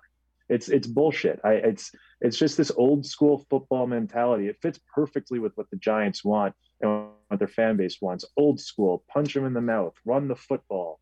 We stink. I'm I'm so it's it's literally it's freaking Groundhog's Day with this team. Just backwards thinking, hustling backwards. We're never we're never innovative. We don't think forward. We we wait until we give every player and coach we ever get every excuse under the book rather than just look at them critically and saying, you know what, maybe they do have excuses, but at the same time, on the flip side, they haven't shown us anything to prove that they're actually good. I think everyone's nailed it. Yeah, basically. I will say though, the line that no team ever disciplined the way that this role got me laughing so hard in the moment. I just it still gets you funny laugh to this day. No, that's so. I mean, he he makes a very valid point. You don't describe it as a disciplined team. Yeah, yeah. I wanted to. Say, too bad my team can't discipline to the Super Bowl. Uh, neither can mine. If it makes you feel any better. And the best part was the Jaguars mascot, like two or three weeks ago, got stuck, and then Yeah. that was like that's the defining moment of the Jaguar season. Yeah, and there we have it. Those are clips from 2021. Sam, thanks for all the time. Really appreciate it. Hey, I had a blast. Thanks for having me. Before I let you go, can you follow, follow on social media? Like you got some of the stuff you're up to. Yeah, um, I'm gonna bring it. I'm gonna be the old new person. Uh, you can follow me on TikTok at Sam Le- or Sam in Sports or um, Instagram or uh, Twitter at S D E R O S five. All right, Sam. Thanks for all the time. I really appreciate it. Thanks for having me. Show me the money.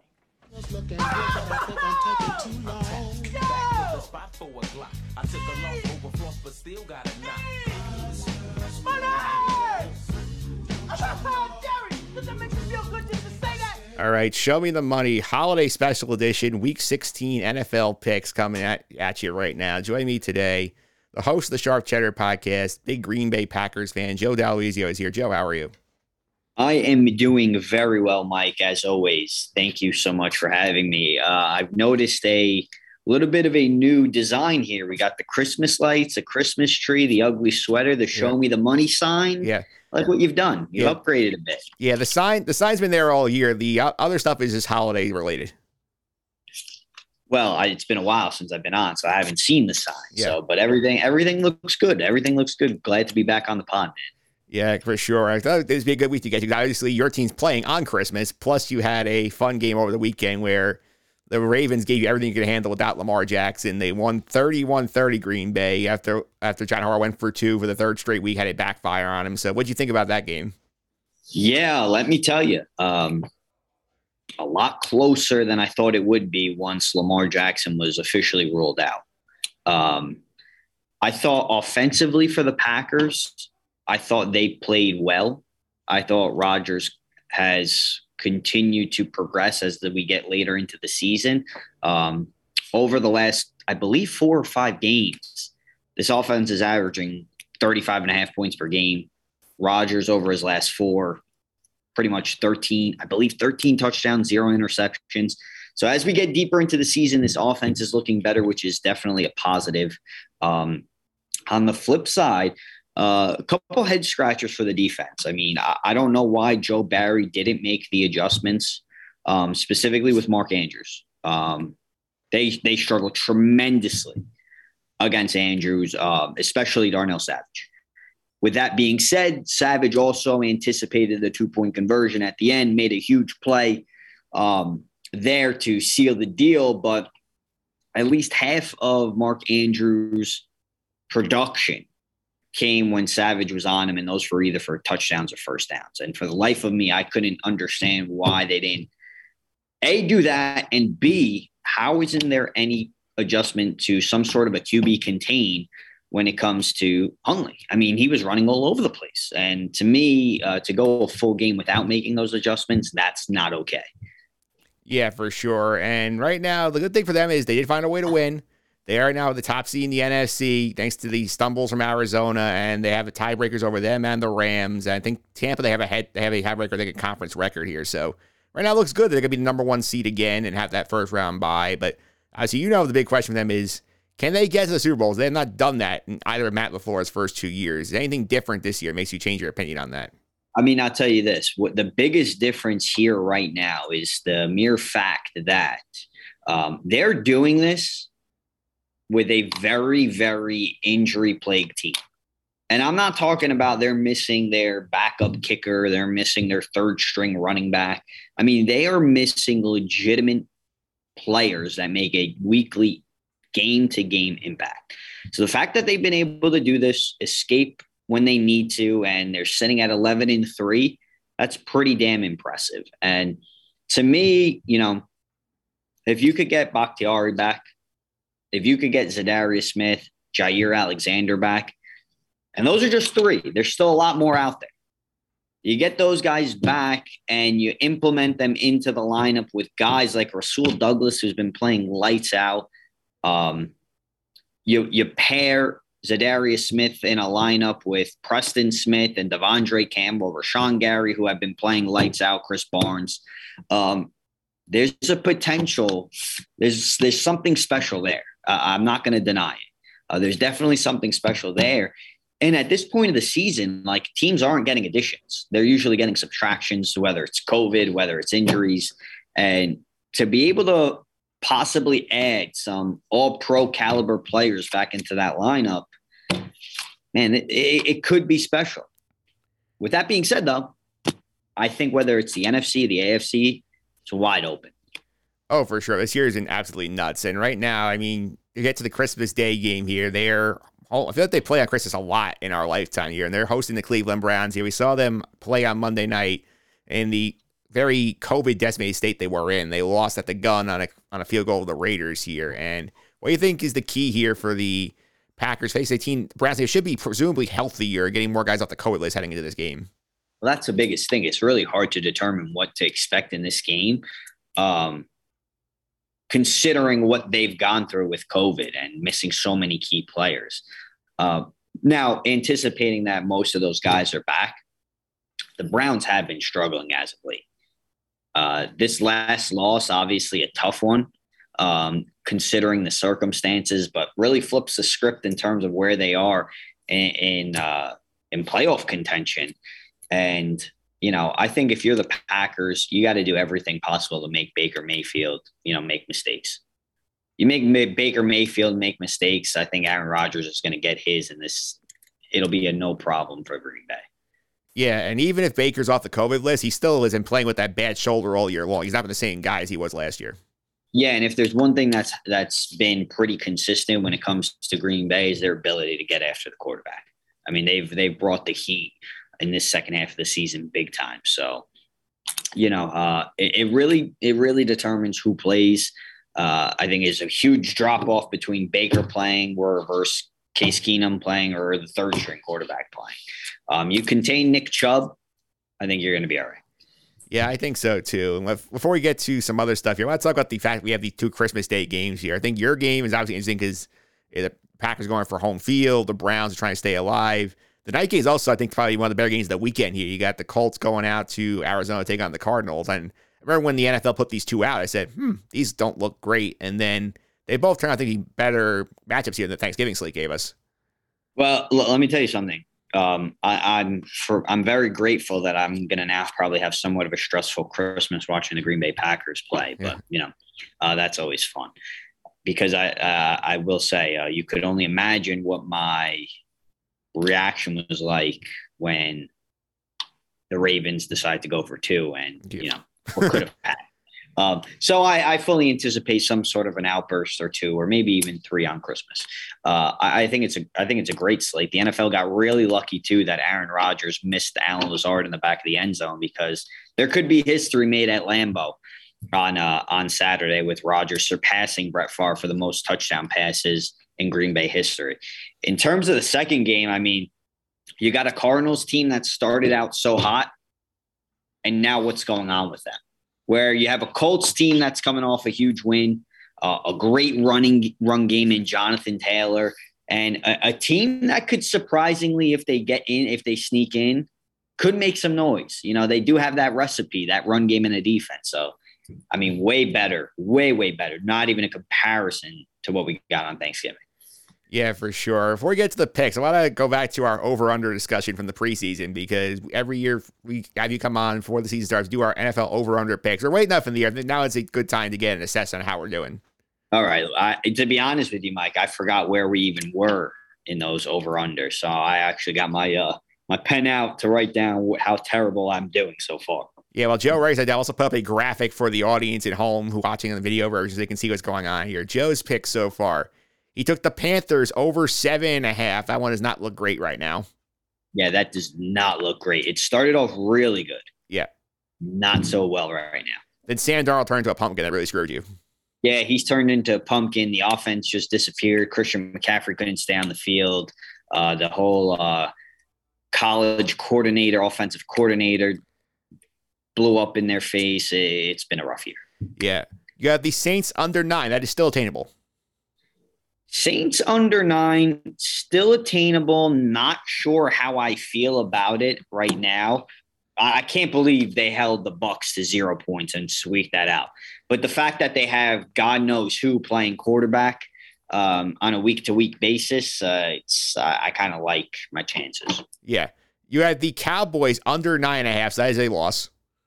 Yeah, that's that's that's a loss that, that's definitely a loss. Um, with that being said, though, I think uh, you know Mike McCarthy does what Mike McCarthy does best, and they don't have a great uh, playoff performance. I'm also a little salty when it comes to the Cowboys. I did have two members yeah. of the Cowboys on my fantasy football team in uh, the quarterfinal matchup that did absolutely nothing for me. Uh, Amari Cooper and CeeDee Lamb, so that was wonderful.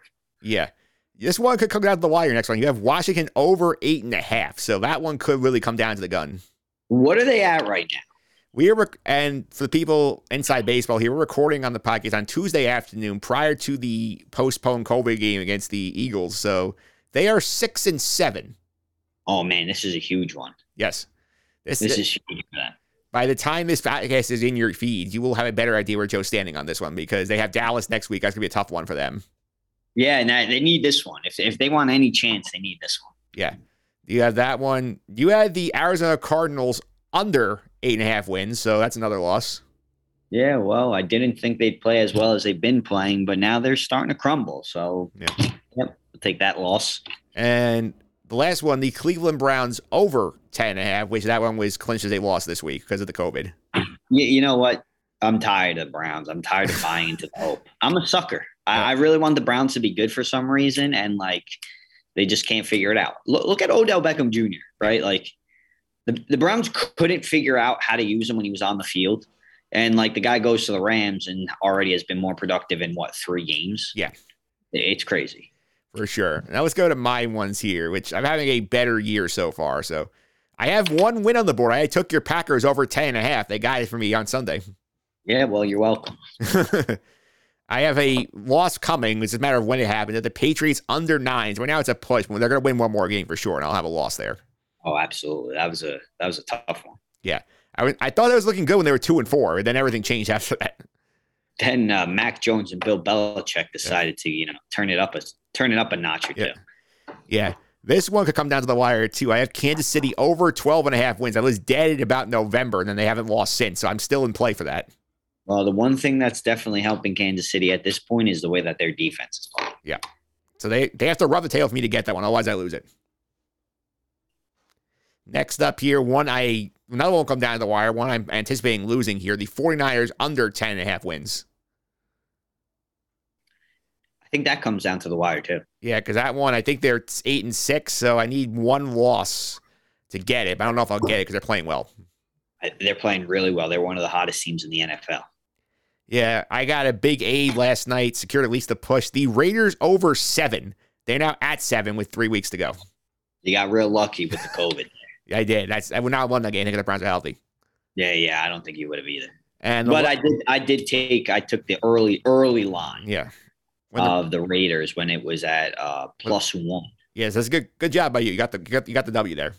Yeah, I got the W there. I've been getting a lot of W's against the spread, Mike. Yeah. The last but not least, this one I'm gonna get. I don't have medium so with me. I had the Giants under seven. They're four and ten, so it's just one more loss. I have it done. Yeah, yeah. I think you're saying pretty pretty. Yeah. I, I just I still can't believe that one, by the way, that the Giants in their infinite wisdom thought that the season ticket holder only their reward for fan appreciation day is a medium soft drink. Yeah, that's kind of embarrassing. I mean, if I was a Giants fan, I would just not show up yeah. after that. Well, like that's what you get for fan appreciation, a medium soft drink. Yeah. It couldn't even give you like a towel or a hat, like a soft drink. Like you have that much money and you're gonna give out soft drinks. That, that's that's as embarrassing as it gets. Like that's as I, my, the minor leagues give out better, you know, have better promotions on a consistent basis. You're the New York freaking Giants, man. That is so. That that that was abysmal. If I'm a Giants fan, I'm not showing up at all. Those seats should be empty. And to and make it even better, it's not even that all ticket holders got this free soda. It's only if you had PSLs, you got the free soda. Oh, so hey, thanks for spending so much money on watching a garbage franchise and a garbage product. Here's a free soda. Yeah, yeah. You can gulp down Amazing. your gulp down that Pepsi while you watch while you watch your team lose 10, 10, 10 games five years in a row. You know what? I wanted to. I want to be a fly on the wall in that room when the decision was made. Hey, we're going to give out a free soda. That'll do it. Yeah. I'm in. Yeah. I, I want to know who said, yeah, that's a good idea because that person probably shouldn't have a job. Yeah. And I have to say also, I think, I wonder if John Mara's taking phone calls from Jeff Wilpon. That's something the Wilpon Mets would have done. I mean, uh, this, I think we've gotten to the point where it's a complete overhaul for the Giants. Uh, it feels like they've been rebuilding for years, but uh, I mean, it's it's only going in that direction. And the worst thing is, you're a Giant fan. I think is the fact that like it sounds like they're gonna either hire from within or hire one of Joe Judge's friends to be the GM, which means nothing's really gonna change. Just gonna try and go down the same path they're going on. Uh, it, it, that will be an absolute disaster. Yeah. Really yeah. Well, my team's not much better. I will say that. Yeah, the Jets. I mean, I'll be honest with you, Mike. Uh, Sunday was the first time that I actually watched a Jet game. And I was texting one of my buddies who's also a Jet fan at the time. And I said, man, how do you do this on a week to week basis? This is yeah. brutal, brutal to watch. At least they are starting to score some points. The Giants are averaging about 12 points a game for the last like six games. I, I mean, I guess there's a silver lining to everything, right? Yeah. yeah, well, I have my own issues. I'm not going to get into them right now, but we'll get to the picks, which is the reason why you're here for this week. Our good friend Sandra Rose was here last week, and she went one and two on the week. She had the Steelers getting the point and a half against Tennessee. They won the game out right there. She took her Jags hoping for the Urban Meyer bump. Then he get fired, laying a three and a half. They ended up getting blown out there. And she took the Chicago Bears plus three last night. I don't know what the motivation was for that pick, but it didn't work. Oh, well, those are those are some interesting games to pick right there. Let me tell you something, Mike. Over the last two weeks, I've been six and zero on my picks on the season, and I I pick on the Sharp Cheddar podcast three games a week, twenty eight and seventeen. Yeah, you're doing much better than I am. Which you know what that means. I'm going. I am due for the biggest goose egg of them all coming up, and it may be this week. Yeah, I will tell you, my year has not been as strong because I've been basically alternating one and two and two and one for like the last like six seven weeks, and last week was a two and one week, so I was riding with Stan with the Steelers plus the point and a half. I got that one. I had the Bills uh, laying a ten and a half against Carolina. I won that one very easily, and then I had the disaster pick. I thought was a gimme. I had the Buccaneers laying the 10 and a half point on Sunday night against the Saints. Oh my God. Yeah, I thought that was that was a gimme too. I I, I was shocked that, that it was a goose egg there. Yeah, goose egg. Yeah, goose. Yeah, it was a goose egg, and without all their guys, they stink. Brutal. You don't have to tell me because, again, uh, I know nobody cares about anybody else's fantasy team, but I had Tom Brady as as my starting quarterback, and I had Alvin Kamara as my running back, RB one. So you could only imagine how many points I scored this week. Yeah. Well, speaking of the fantasy teams, before we take, take a quick take a quick detour here, it's like my team isn't very addled by the COVID this week. I lost Jaylen Waddle the COVID list. I lost Tyler Lockett the COVID list. I am still alive somehow because my opponent's team has stunk. I am going into Tuesday night. I have three guys. I'm down like something. I got. I'll pull the exact score up for you and tell you what my situation is here, and you give me my, your honest assessment here. So now is it PPR or full or half PPR? half PPR? Okay. So this is the matchup right now. I am losing 78.05 to 31.50. That tells you how bad the week has been. Jesus, I thought I had a bad week with like 50 something, but yeah. You had 31 points this week out of seven players so far. Jesus. Um, other than Dalvin Cook, the only guy above three nine is my kicker. You had the worst fantasy week. I think you win this one. But I still, I still have a shot at winning this one. Crazily enough, because who do you have left? I still have, I have Jalen Hurts tonight. I have Terry McLaurin tonight, and I have the LA Ram defense tonight. And what's the score? I am down 47. The other guy has Antonio Gibson man, it's going to be close, Mike. Yeah. It's going to be close. I don't know if you hit that 70 mark, Mike. Yes. I really don't. I, I was expecting a loss once I saw the guys hit the COVID list. So the fact that I'm even in here is a positive. I, I mean, I, I, guess, yeah. Wow, you your team really got hit hard. Wow. I, I honestly I didn't think there would be a person that had a worse week than I did, but you may be that person. And, Unless you get to 60 and then you beat me. And, so and speaking of guys who killed me, Mr. Lazard dropping the two touchdowns was a big problem. I was even one of my last minute pickups to fill the spots. Well, I lost. I'll tell you what, one of that, both of those, both of those drops, both on Rodgers. Yeah. I mean the uh the first one he oh, he nearly brought that in with one hand. Yeah. That was really close. That would have been a hell of a play to make. Uh, the second one towards the end of that game, man, he just missed him. He was wide open. He's got to make that throw. All right. So to reset the picks here on the year, Team Challengers 18, 26, and 1. They've not been anywhere near as good as you are on the Sharp Cheddar podcast. Jesus Christ. Who you got picking these games, Mike? I, I do. Hey, they make reasonable picks. Most of the time they flop. This year's been a mess. Nah, I'm, I'm, I'm joking. I'm just 23 and 22. I'm not much better. Uh, you're there, though. You're in the green. I've been basically between the green and right at the black. I have not gone red for a while. That's important. Red is bad. All right. Let's go ahead. Let's get to the picks here. Let's start off week number 16. Joe, since you are the guest, you can go first. Where are you going to pick number one? Okay, pick number one. I am going to stay with the Colts at plus two. As you mentioned, playing on Christmas, that Christmas evening matchup against the Cardinals. Um, I like what I'm seeing with the Colts. A big win against the Patriots, who have been one of the hottest teams in the league. And this whole second half of the season, I thought, I think is Colts team has been playing excellent football. And they have a recipe to make a deep run if they continue to win uh, with that run game, with that defense. And unfortunately for Arizona, it just seems like things are heading in the opposite direction. And I don't think it gets much better. It only gets tougher. And call me crazy. I think Arizona may lose out their final three games. So I like the Colts in this one, considering they're getting points. So give me the Colts plus two. Colton and Goodsme's here. I love that pick. I think they've been great. I mean, uh, again, when you have a guy like JT that could run the way that he does and an offensive line that opens up um, opportunities for him, man, that, that could be a, a, a good combination. I think they're going to do everything they can to keep Kyler Murray off the field. And if that offense is off the field, you're sitting pretty. All right, that's pick number one. Where are you going to pick number two? Pick number two, I think this is a classic bounce back week for the Buccaneers. I'm taking the Bucs minus 11 in this one going up against the Panthers. The Panthers are, shot, man. They're, they're not playing well.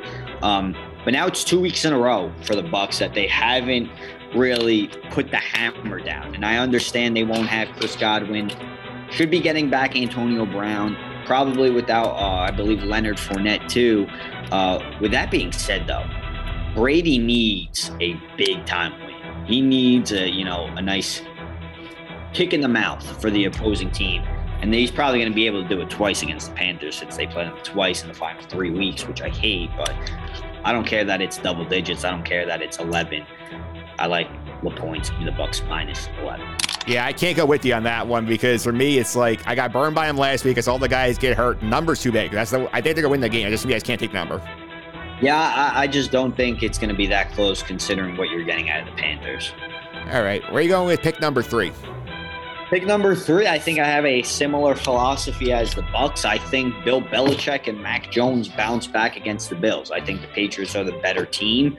Minus two and a half. I think they win by at least a field goal, and that's all I need from them. I like the Pats minus two and a half here. Yeah, for me, it's one like I don't have a great feel for the game, so why I'm staying away from it. But I can definitely see the logic. Yeah, I mean, I, you know, it's a divisional game. The Bills could end up beating them by by ten points. Who knows? But uh, I just the logic going into it. I don't want to overthink it. I think this is a perfect game for Bill Belichick to get and Mac Jones to steer the ship back in the right direction.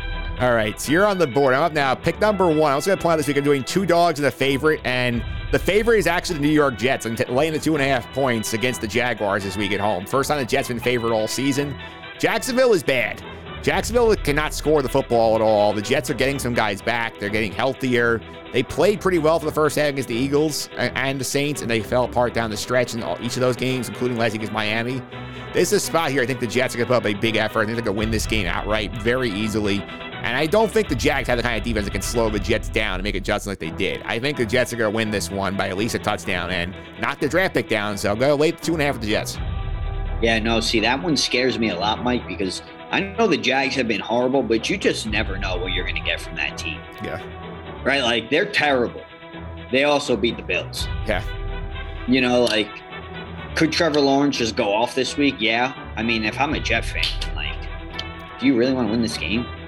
No, I'm just telling you, I have a strong feeling they're going to win that football game. I don't need more than a field goal to cover it. Yeah, I, I, I see that logic, but uh, I wouldn't touch this game. This is two bad teams playing. Now, if you want to talk about taking the under on this one, I kind of respect that a lot more. But oof. All right, that's pick number one. Pick number two. I'm going to ride with you on the Colts, making a family play there. Take the plus two. I think that's, as you say, it uh. sums it up perfectly. I think this is a great spot for the Colts. They run the football with Jonathan Taylor. Arizona's fading here. I think this is a spot where the Colts play very well. I think they are doing an excellent job here down the stretch. I think they have an outside shot at the division too because Tennessee isn't fading without all their guys. And again, plus two, outright win. I love the Colts.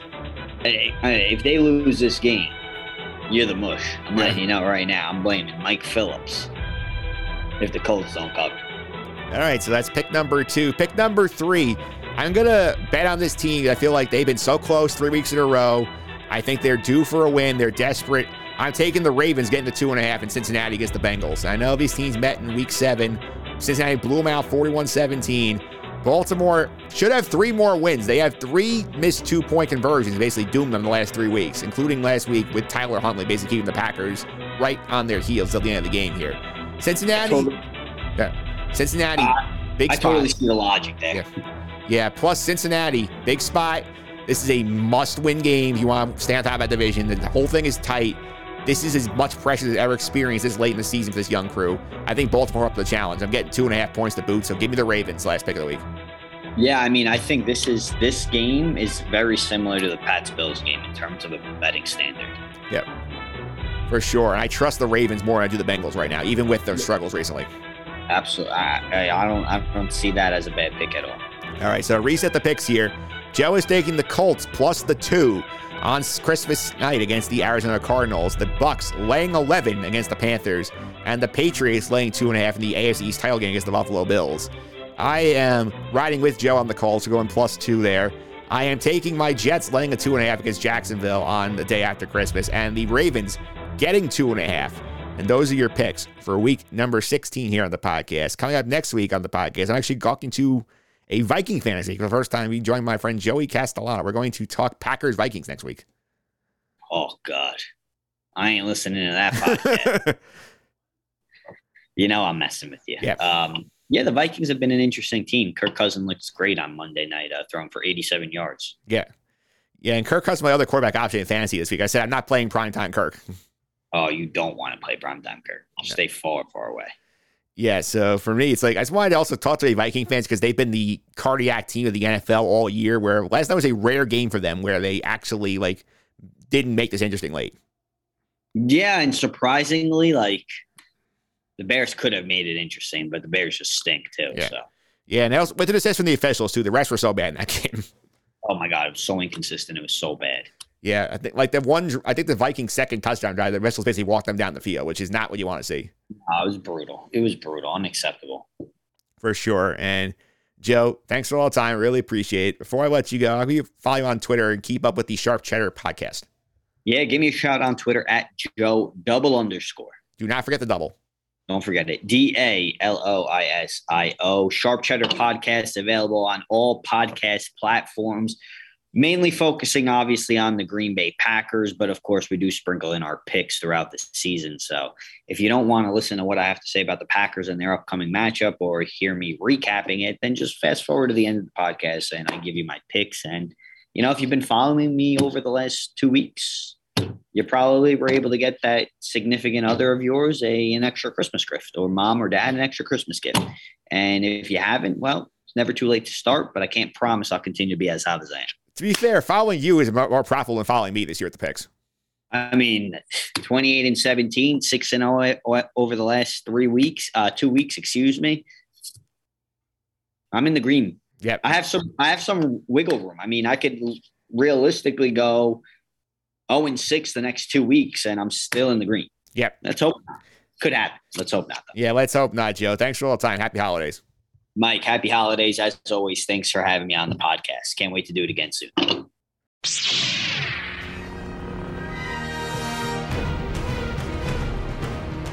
Chewbacca heads home for Life Day. The Empire causes trouble on Kashyyyk. Nothing makes sense as the Sky Guys are back to recap the Star Wars Holiday Special.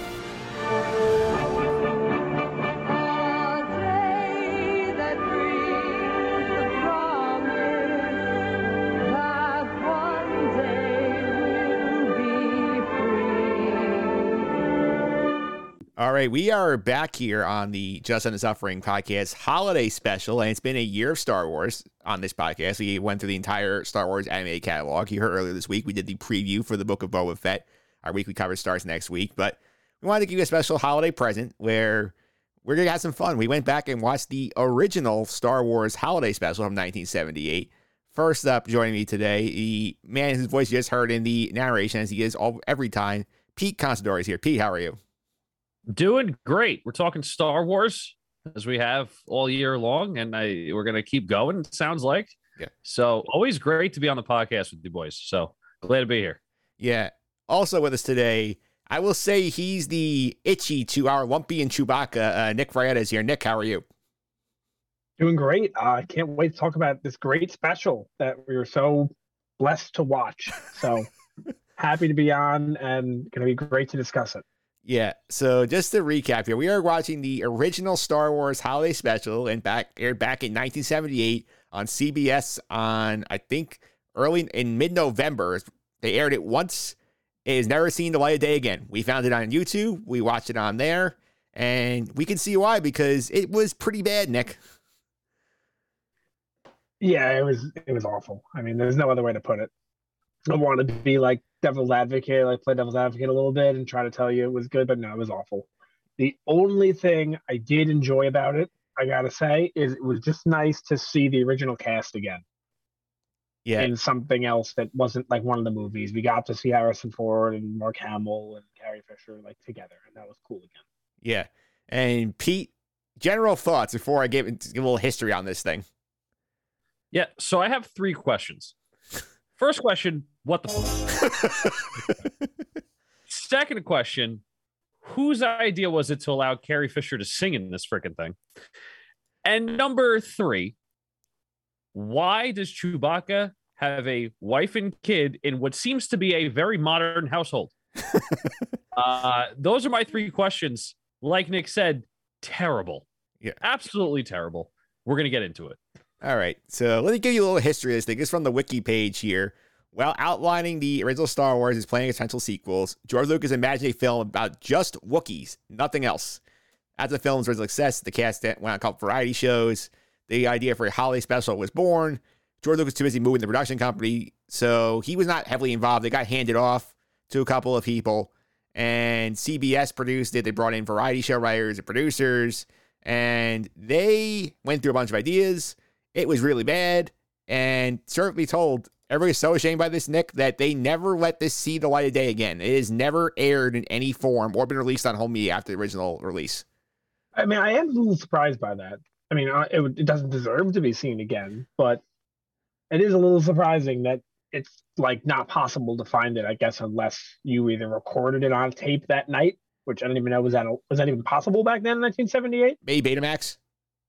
Or if you find it on the internet. That's the only way to get it, I guess. Which I do find a little interesting, but I mean, not surprising. Yeah, and Pete, I will also say for this guy, like I think the interesting I found out this is that Disney Plus actually released the Boba Fett cartoon uh, uh, that from the holiday special, the Tale of the Faithful Wookiee. That's actually on Disney Plus right now. You can go watch that there. But everything else has never been seen. All the live action stuff has been basically buried in history. I- I just, I guess I just don't understand how their acting could have gotten worse. I, I just, I feel like you know, you look at the, the original, trilogy- like you look at the the original trilogy, and of course with like special effects and everything like that, you're like, okay, obviously it's not what it is today. This special, like the best actor or actress in this was Bea Arthur. Yeah. Like that's a problem when you have Star Wars cast, the original Star Wars cast, performing worse than if it almost felt like a Saturday Night Live skit. Almost like they only did like one dress rehearsal and just said, screw it, we're filming the thing. Excuse me. Yeah. Uh I did I I don't even yeah, I don't even know what to say. I mean, the cartoon's the only thing that was good that came out of it, so it makes sense that Disney's like, yeah, well, we'll have this be like a little snippet from like the '70s. Look, look what we had that you never knew about. That's probably the the only salvageable part of that whole hour and a half dumpster fire. Yeah. So Nick, I knew we were in trouble. I'd heard it was bad. I knew we were in trouble when we started this thing. And you see the Millennium Falcon cockpit. It's the cheapest set I've ever seen to man. It looks like they literally put them in a room. They put four levers in front of them, a couple of buttons. It looks nothing at all like the actual Falcon set.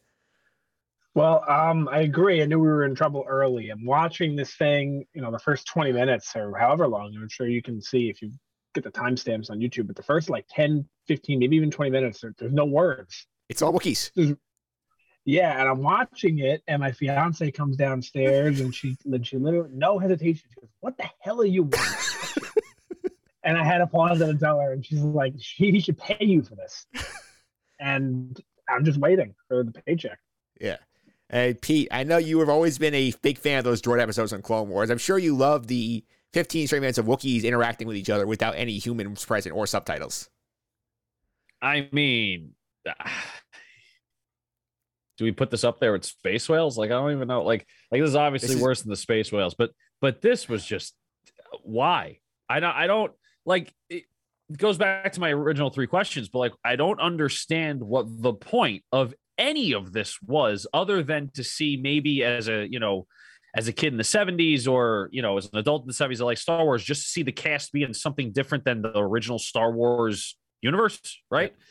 I, it just doesn't make sense especially when you don't have subtitles. Now, granted, I don't know if subtitles were like a big thing in the 70s. Um, you know, I apologize if I don't have that that knowledge.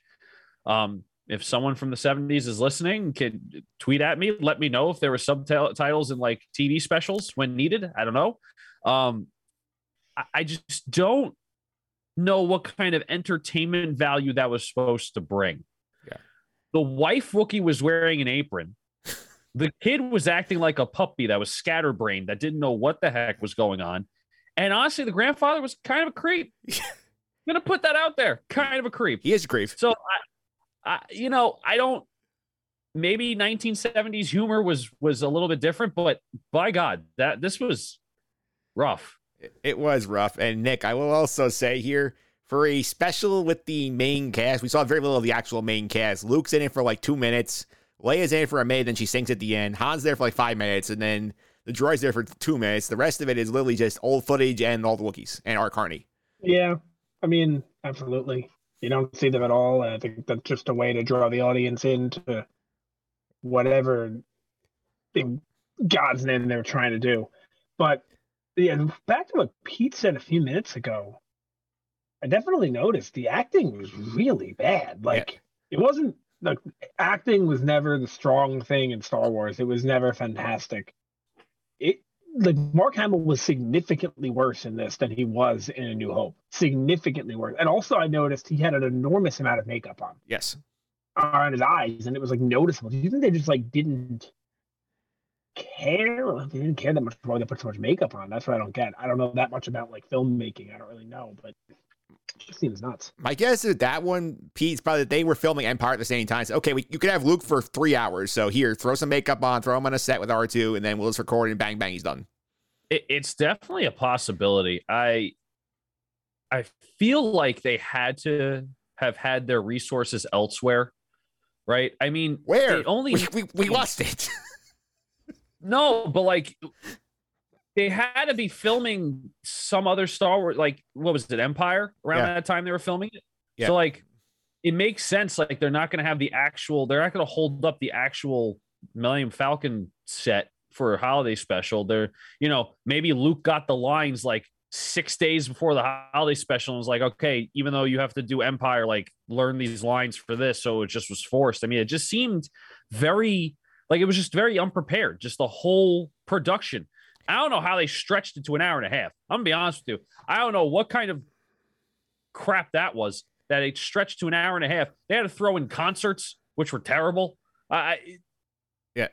again, it, when Bea Arthur is one of the better like parts of a Star Wars special, you know you're in trouble. Yeah, and Nick, that was two hours of commercials. Like that was still two hours of CBS primetime programming. Yeah, that's They rough. kicked off Wonder Woman and the Hulk. You guys That ever the watch? first thing that popped up on the YouTube? It's like the Hulk is not going to be on tonight because Yeah. we're to show you this shitty special. Like what? I don't. You guys ever watched that show? I'm sure you have. It's a great show. Dinosaurs. Yes, I've seen it. I think I believe it's on Disney Plus. Doesn't Yes. it remind you of that, but not good? Yes. Yes. I kind of I don't know what it is. Is it the anime? Or there is no anime. It's live action. But you don't see what you don't see what I'm getting at, right? Like, Yeah. oh, yes. Yes. All right, so let's get into here a minute. The the plot of this thing. So basically, the whole uh, story is basically what Pete said the narration that Chewie's trying to get home for Life Day. His his wife, his son, and his creepy father are waiting there for him to get back. The Empire shows up to cause some trouble. Art Carney goes and hangs out with Chewie's family for the rest of the thing, and we get Hazel Poppins and the rebels. Chewie gets home and knock out stormtroopers. The end. And we took ninety minute plus minutes to do that. Yeah. I mean, it was bad. it was really bad. Yeah. Let's go over some of the worst parts of this thing. I know, Pete, you were a big fan of the cooking sketch that we had uh, Chewie's wife, Malla, like watching some alien Julia Childs cook a dinner, and then she was trying to do it, and then it was just awful. I, I I'm at a loss for words for this whole special. Um, terrible, terrible part. I mean, they're all terrible. I don't know. In I don't know where they thought it was a good idea to have a Star Wars character sing. Yeah. Not saying Carrie Fisher did terrible, but why is Princess Leia singing a song where it looks like they're on Pandora? Like I what what exactly is the angle of this? We had a storyline, fine. You poorly executed, but there was a storyline. Then at the end, it it just like, oh well, this is what we do every life day. You're telling me that Princess Leia flies to this this this under a tree stump, wherever the hell they are, to sing songs and then have people walk out and like just fade away. What what? I, I have to I have to say I rather I rather watch Ziro the Hutt than this. I rather watch the Clone Wars movie than watch that again. Yeah. I would watch I would watch episode two five times before I watch this again.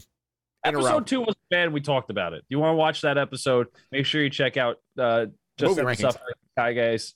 We we rank them. Check that rather out. watch episode two than even the Clone Wars movie. Yeah. I'd rather see Darth Vader throw pickup lines at Padme than watch this crap again. Yeah. Yeah. And Nick, I'll go to you first. What was the weirdest part of this whole thing? I, think it's back to what I said, how it reminds me of just like a TV show. It reminds me of like a bad TV show from like the 80s, 90s, like that time. I know it was in the 70s, but like that time, I can say the 80s. It reminds me of like a sitcom, but it's not supposed to be. Yeah. That's what I'm getting at. Is that that's that was the weirdest part. You want to look at like the plot individually, like what was the weirdest part of it? It's the beginning because I'm sitting there for 15 minutes, like I'm, I'm pausing it every couple minutes. Like, am I only 15 minutes in? Oh my god! Like, I got like I have another hour of this. Oh, another hour 15, whatever it was. I'm like, you got to be joking. But I guess that was the weirdest part at the beginning. Yeah. Uh, Pete, how about your weirdest moment? Was it beside anything beside besides Carrie Fisher singing? Yeah, so so the weirdest moment for All the me, singing was weird too. yeah. I think So so it's another singing part. The weirdest part for me is when the creep grandfather goes into like the adult chair. I don't even know what to call it. Like it just and they like beam this like fantasy of his and this this woman's like Diane you think Carroll. I'm adorable or some crap. Like I was like, what? Like no, this is why is this going in this direction on like public TV back in the 70s? Like I don't this is very risque, Yeah. right? Like and then she starts singing a terrible song. Yeah. Like this is I don't know how this guy is getting any sort of pleasure from this, but this is like it went on for four minutes. Yeah. I'm like, this woman keeps singing. Just shut up. Yeah. Yeah, I want to. I'm glad you brought that up, Pete, because that was definitely where I was going here. Because that's the part where Art Carney shows up. He's a salesman in this thing. He brings them gifts, and he gives like Chewie's wife an apron, he or something. He gives the son like a video disc, which is the Boba Fett cartoon, and he gives the father basically the equivalent of Star Wars porn, where he's actually sitting there having a fantasy about like Diahann Carroll singing to him, and then I'm watching this one. I'm just sitting there, just thinking, wrong thing. But that's sort of the musical outro I was thinking there with, with this thing. But this is what I more what I was thinking. Just going, oh my god! like it's made the air in 1978. Oh! He, he might have he might as well have just given him like a Playboy magazine. Like I don't like it, it was the same theme. Like it, you weren't getting around it. It was blatantly on screen. Yeah. I oh, so creepy. So it was very cringe. It was just oh, just terrible. Ah, I keep Yeah. saying terrible. It's like I don't know how else to dumpster fire. Like I don't know what else Mm. to call it. Yeah, it's it's really bad. And Nick, let's get to the one redeeming part of this thing. The Boba Fett cartoon is actually not bad. The Tale of the Faithful Wookiee. No, it, it proves me wrong on a number of uh, ways. I said in 1980 we were introduced to this character who didn't even have a name. We were introduced to him in 1978 and he did have a name. Yeah. So that's cool. That was Boba Fett's first appearance. He was cool in it too. Yeah. Actually, it was actually pretty good. I actually enjoyed that a lot. Yeah, Pete, did you like that part? I did. I mean, it kind of reminded me of like what we've been doing for the past year, like Star Wars taking characters from past shows and making them present. I mean, that's kind of what they did, right? They made a cartoon with Boba Fett, put him in a movie, but didn't really introduce him and stuff. And fans that maybe would have watched that, see, you know, special when like, oh, I know that character. You know, maybe they actually had that kind of aha moment like we do when we watch these shows. So that that cartoon, I, I don't know if it would be a redeeming quality because it, It's the only redeeming quality. it's the only quality, mm-hmm. right? It's just the, the only thing that was like worth anything, and that's why it's the only thing on Disney Plus from that special. Yeah. I also thought it was a very simple plot where Boba Fett tries to con the rebels into like help into leading back to their base, and I thought, you know, fine. Like, Yeah, it, it was cookie cutter Star Wars, simple. You know, nothing crazy, nothing like out of the norm. And then you have Carrie Fisher singing at the end. So yeah, I like to think of it in a way. I don't want to say it's canon, but in a way, I like to think of it as like remember in Empire Strikes Back. Now I know we are told that Han has a history with the bounty hunters and Jabba and all that, but in Empire Strikes Back, when they walk into the room and you see Vader sitting there and Boba Fett, Han's like shooting immediately, like, "Oh, this is bad news if they're both here," kind of thing. You know what I mean? Like he know. Think of it as like, "Oh, this is why Han knows that." I know that it's not really the case because like I said, Han does have a history with the bounty hunters in Jabba, but I like to see the background with the group and Boba Fett.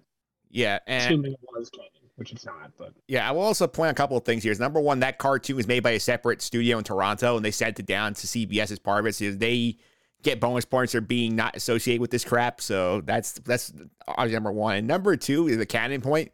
Until the Disney merger, this actually was considered canon in Star Wars. No, what wasn't, right? No, this was the whole thing. No, I'm saying what wasn't. Wasn't everything? Pretty much. I think the books, all that stuff, like this sort of went out of canon when they did the Disney merger. So So I need to um interrupt something that we're talking about because currently, as the time of recording, we are um, recording this on December 9th. The Game Awards are live right now. And as we speak, there is a Star Wars game being premiered as a trailer, and I'm not sure what it is. Oh. And it looks really cool. Oh, so continue. You'll keep when an eye on comes that. up what the name is, I'm going to say what it is. All right, Nick, keep an eye on that. And Pete, I will say this year also, I think the cartoon is good, but I want to throw also here. You mentioned that we had all sorts of like weird guest stars popping up here. Who was the most random cameo to you? Art Carney being the uh, rebel salesperson, uh, Jefferson Starship being like singing songs, or Bea Arthur pl- pl- being in a Tatooine skit where she's singing people out of the bar. You know, I, I'm not too versed in specials back in the 70s and 80s. I'm sure this was the cookie cutter template of what a holiday special would be, where you would get stars from that are popular from that age or that that kind of time and bring them all together. So I and you know even musical stars. So like I feel like if we were in the 70s and we were watching this live, as much as the quality was terrible, it wouldn't be like so random to see maybe uh I don't know a, a Jefferson Starship or anything like that come up. It, the musical performances were the weird ones for me, Yeah. only because it's Star Wars. Yeah. Star Wars with cameos obviously don't happen, but at least they're just actors and actresses. We had musical performances not only by musicians, but also the actresses and actors in the special. So that's what threw me off was the musical renditions throughout. Yeah, Nick, I will also say too, I think the Bea Arthur sketch where she's running the bar, the cantina on Tatooine, and like she's singing good night to all the guests. That one was another one where I was just sitting there just thinking, What the hell's going on out here? Yeah, that one sticks out to me individually. I, that one was like really weird. And you, I guess you you had asked and like what the most surprising of like the cameos were. I guess her because she's the only person I've heard of. Yeah, really know much about like older actors and stuff. So yeah, Art Carney's face in the honeymooners. So like, it, was who was he? I've seen the show. he was Who the it? he was the second main lead. Like he was like not he was the guy play opposite Jackie Gleason. Oh, okay. All right. So they got them having him was a pretty big deal. Yeah. Um, just also back to my point, the game was re- announced to be called Star Wars Eclipse. Interesting. So we will we'll have to keep our eyes on that And, game. uh, It It's looks on really cool. Instagram right now on Star Wars Instagram. Yeah, definitely will be We'll worth. yeah, we'll we'll maybe we'll discuss that. Some point some point in the future we'll discuss that one. But I also will say here, in terms of musical numbers, we had so many. Pete, what was your favorite one? Do. Do I have to answer that? You can say the one you hated I- the least. I mean, the only one that, if you think about it, actually kind of fit was the creepy old guy one. I mean, but it was, but it was a terrible. So, like none of them were good. I, I don't. Is that a serious question? Like, I don't even know. No, there's no no. I refuse. There's no good musical anything in this ever.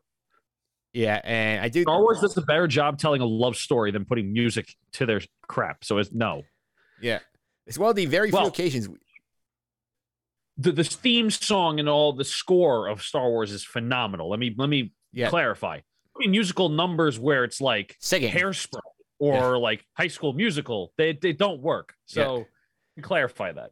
Yeah, yeah, for sure. And Nick, we'll throw it out here before we. I think we're all in agree. This thing is like probably like the the worst piece of content we've ever consumed. Yeah, I'm actually curious. So there's a lot of stuff on Disney Plus Star Wars that we've never discussed. Yeah. We don't ever will. Like the Lego stuff. I like the Lego stuff personally. I think Lego stuff's pretty cool. But like like Forces of Destiny and Star Wars Resistance, I wonder if anything would come close to this. I don't think so. I don't know. I don't think so either, but it makes me wonder. Like, like I mean, I've, I've seen a few episodes of Star Wars Resistance, It, it's not. It doesn't come close to this, but oh my god, that's bad. Yeah. That's like another one where you're pausing every three minutes. Like, is it over yet? Like, oh, let's see how much time you have left. Yeah, it's funny, Pete, because the concept of Life Day itself, which in the original, which in the first Lego Star Wars holiday, holiday special, actually came from this. So they did steal an element of this for it. I'm sure the Lego Star Wars holiday special was so much better. I I'd rather get a root canal than watch this again. I'm going to put that out there. Rather go. Did we, did, did we discuss the Lego Star Wars one? We have not. We only did the Hall- Halloween one where we Okay, had. uh, I, I definitely watched it then. Wasn't it like Rey in the throne room going back in time? yeah, it was Rey going traveling through time. Yeah. Yeah, I definitely watched that one. I, I guess I watched it last year. Yeah, it was last year one because this year we we had uh, Christian Slater recruiting Kylo Ren to a biker gang. Yeah, yeah, those, those are fun. I mean, Lego does a great job. Everything Lego's good, including Legos themselves. Like Lego is a great. I don't, what do you call it? Like product. Yeah, I mean, like what I mean is like they're not like I love Lego. Don't get me wrong, but I mean like their movies, their TV shows, like their their video games, like that's part of Lego. It's fantastic. It's a great brand. Yeah. Yeah. And Pete, next year we'll do that one. We won't we won't watch this one again. I mean, if you asked me to watch this again, I would just tell you no. Yeah. I just wouldn't show up. Uh, yeah. It's fine. I, I would like to be on the podcast, but if it's this again, I, I'm sorry. It's just not going to work out for me. All right. So real quick before we go, worst character in this thing. We have a wide amount of choices here. So Nick, I'll go to you first. Our, our LVP. Yeah, the LVP. There's no MVPs my in this thing. LVP, my LVP. I'll, I'll give you an MVP, and it is nobody. But my LVP is got to be Chewie. I guess it's his son, right? Lumpy. Yeah, I mean, just from the first ten, the first ten minutes, like uh, uh, the thing, the thing sucks. Don't get me wrong. The whole thing was uh, god awful, but the first ten minutes really made it so. Like, it, even if it was good, I would be like, I can't watch it because of how bad the first ten minutes was. Like, if that first ten minutes was good, I might have been fooled into like being okay with it. Like, if they did the Boba Fett cartoon first, you know what I'm saying? Yeah. But like that first ten minutes with him not talking, I'm like, oh my god. Yeah. I was you had you had mentioned to us because you watched it first. You had said something like uh, get a drink or something or get a couple drinks, and I'm like, see the thing is, I watched in the morning though, and that was a mistake because I, I don't personally I don't drink in the morning. Yeah. So next time I watch something like this, I'll make sure to do it at night so I can grab something to drink. Yeah. Pete Lee LVP because we are all agree there's no MVPs in this. The network for even Production. letting this happen, So we're, we're giving LVP a production. Just for letting this happen. Who's behind this thing? Is it George Lucas? No, I he- he's not nothing. attached to this. He passed the buck on this one because they. Yeah, I, he knew. He just he freaking knew, man. He knew exactly what was going to happen. He's like, I don't want any part of this crap. I'm dealing with Empire. Like, uh, the whoever decided to make this live, they're the LVP. There's no reason why this should have been a thing. Yeah. I'm gonna go LVP because I for the fact that production is the, is the correct answer. I'm gonna go with Itchy because as Pete mentioned, he's a perv. Like literally, this father is the creepiest character on, on, in the history of the Star Wars universe. Super creep curve. Super, super creep curve. Yeah. And with that, I think it's a good place to wrap it up here. We're gonna come back next week. We're going to start our book of Boba Fett coverage here. The premiere comes out on Wednesday, 29th. Podcast will be out every week. I'm not sure the exact timing of the release date yet, but we'll work on that. Get them out to you. I don't pretty quick after the episode, hopefully. So we'll start here first. Pete, how do you all, how can people follow social media if they want to keep up with you? At PJ Considori 29, Twitter. Um, again, hockey season. We're still in hockey season. Uh, but yeah, we're, just you can follow me there if I haven't deleted every social media account after seeing this stupid thing. Yeah, and I don't want any more random Star Wars things coming through my social media feed. yeah. And Nick, people, I know you're not giving out the account just yet. So who is your holiday account to follow? Ah, my holiday account to follow. I guess you should be following at NY Giants to see how we uh how we change things around here because uh looks if my if the rumors are correct, it looks like we're going to be cleaning house and then replacing everybody with their assistants. So that'll be more of the same. Hey, it could be worse. You could be forced to watch this thing again. I would much rather that because I, it's an hour and a half of me just doing that as compared to signing myself up for four more years at least of being six and eleven. All right. That's all the time we have for this one, guys. Thanks again. I appreciate it. Thank you. All right. And that will do it for our holiday special. I thank all our guests. First, I re- thank Nick Days again for taking the time earlier this year to do that interview. It was definitely a lot of fun. Well, thanks Sandra Rosa for hopping on here to take a look back at the year in podcast. A lot of fun moments for sure. Joe Dallaliza for doing the Week 16 NFL picks, and the Sky Guys themselves, Nick and Pete, for taking time to watch that horrendous Star Wars holiday special and spend a half hour talking about it. A lot of fun there. You like stuff like these podcast, including my review of Spider-Man No Way Home. I got a chance to check out the movie. Check out my thoughts on it over at the blog, justendthesuffering.wordpress.com. And subscribe to these podcasts Apple Podcasts, Google Play, TuneIn, Stitcher, Spotify, Amazon, all the usual suspects. Simply search for Just End the Suffering, your favorite podcast platform. Find episodes there. You can also subscribe to the Sky Guys podcast feed. Remember, Book of Boba Fett starts next week. We're going to have podcasts coming there for all the Star Wars content as well. If you ever your feedback and star ratings as well, and make the podcast even better going forward. You guys also check out the YouTube page, Mike Phillips on YouTube. Video versions of these chats are all on the YouTube channel. Again, Mike Phillips on YouTube. Also follow me on Twitter at mphillips331. That's M P H I L I P S 331. And that's going to do it for this week. Coming up next week, we're going to do our college football playoff show. We're going to do NFL picks. Some more surprises coming up. Mention the book of Boba Fett cover is going to be happening next week and more. Until then, have a happy holiday, everybody. As we dream by the fire, the face unafraid, the plans that we made, walking in a winter wonderland, walking in a winter wonderland, walking in a winter wonderland.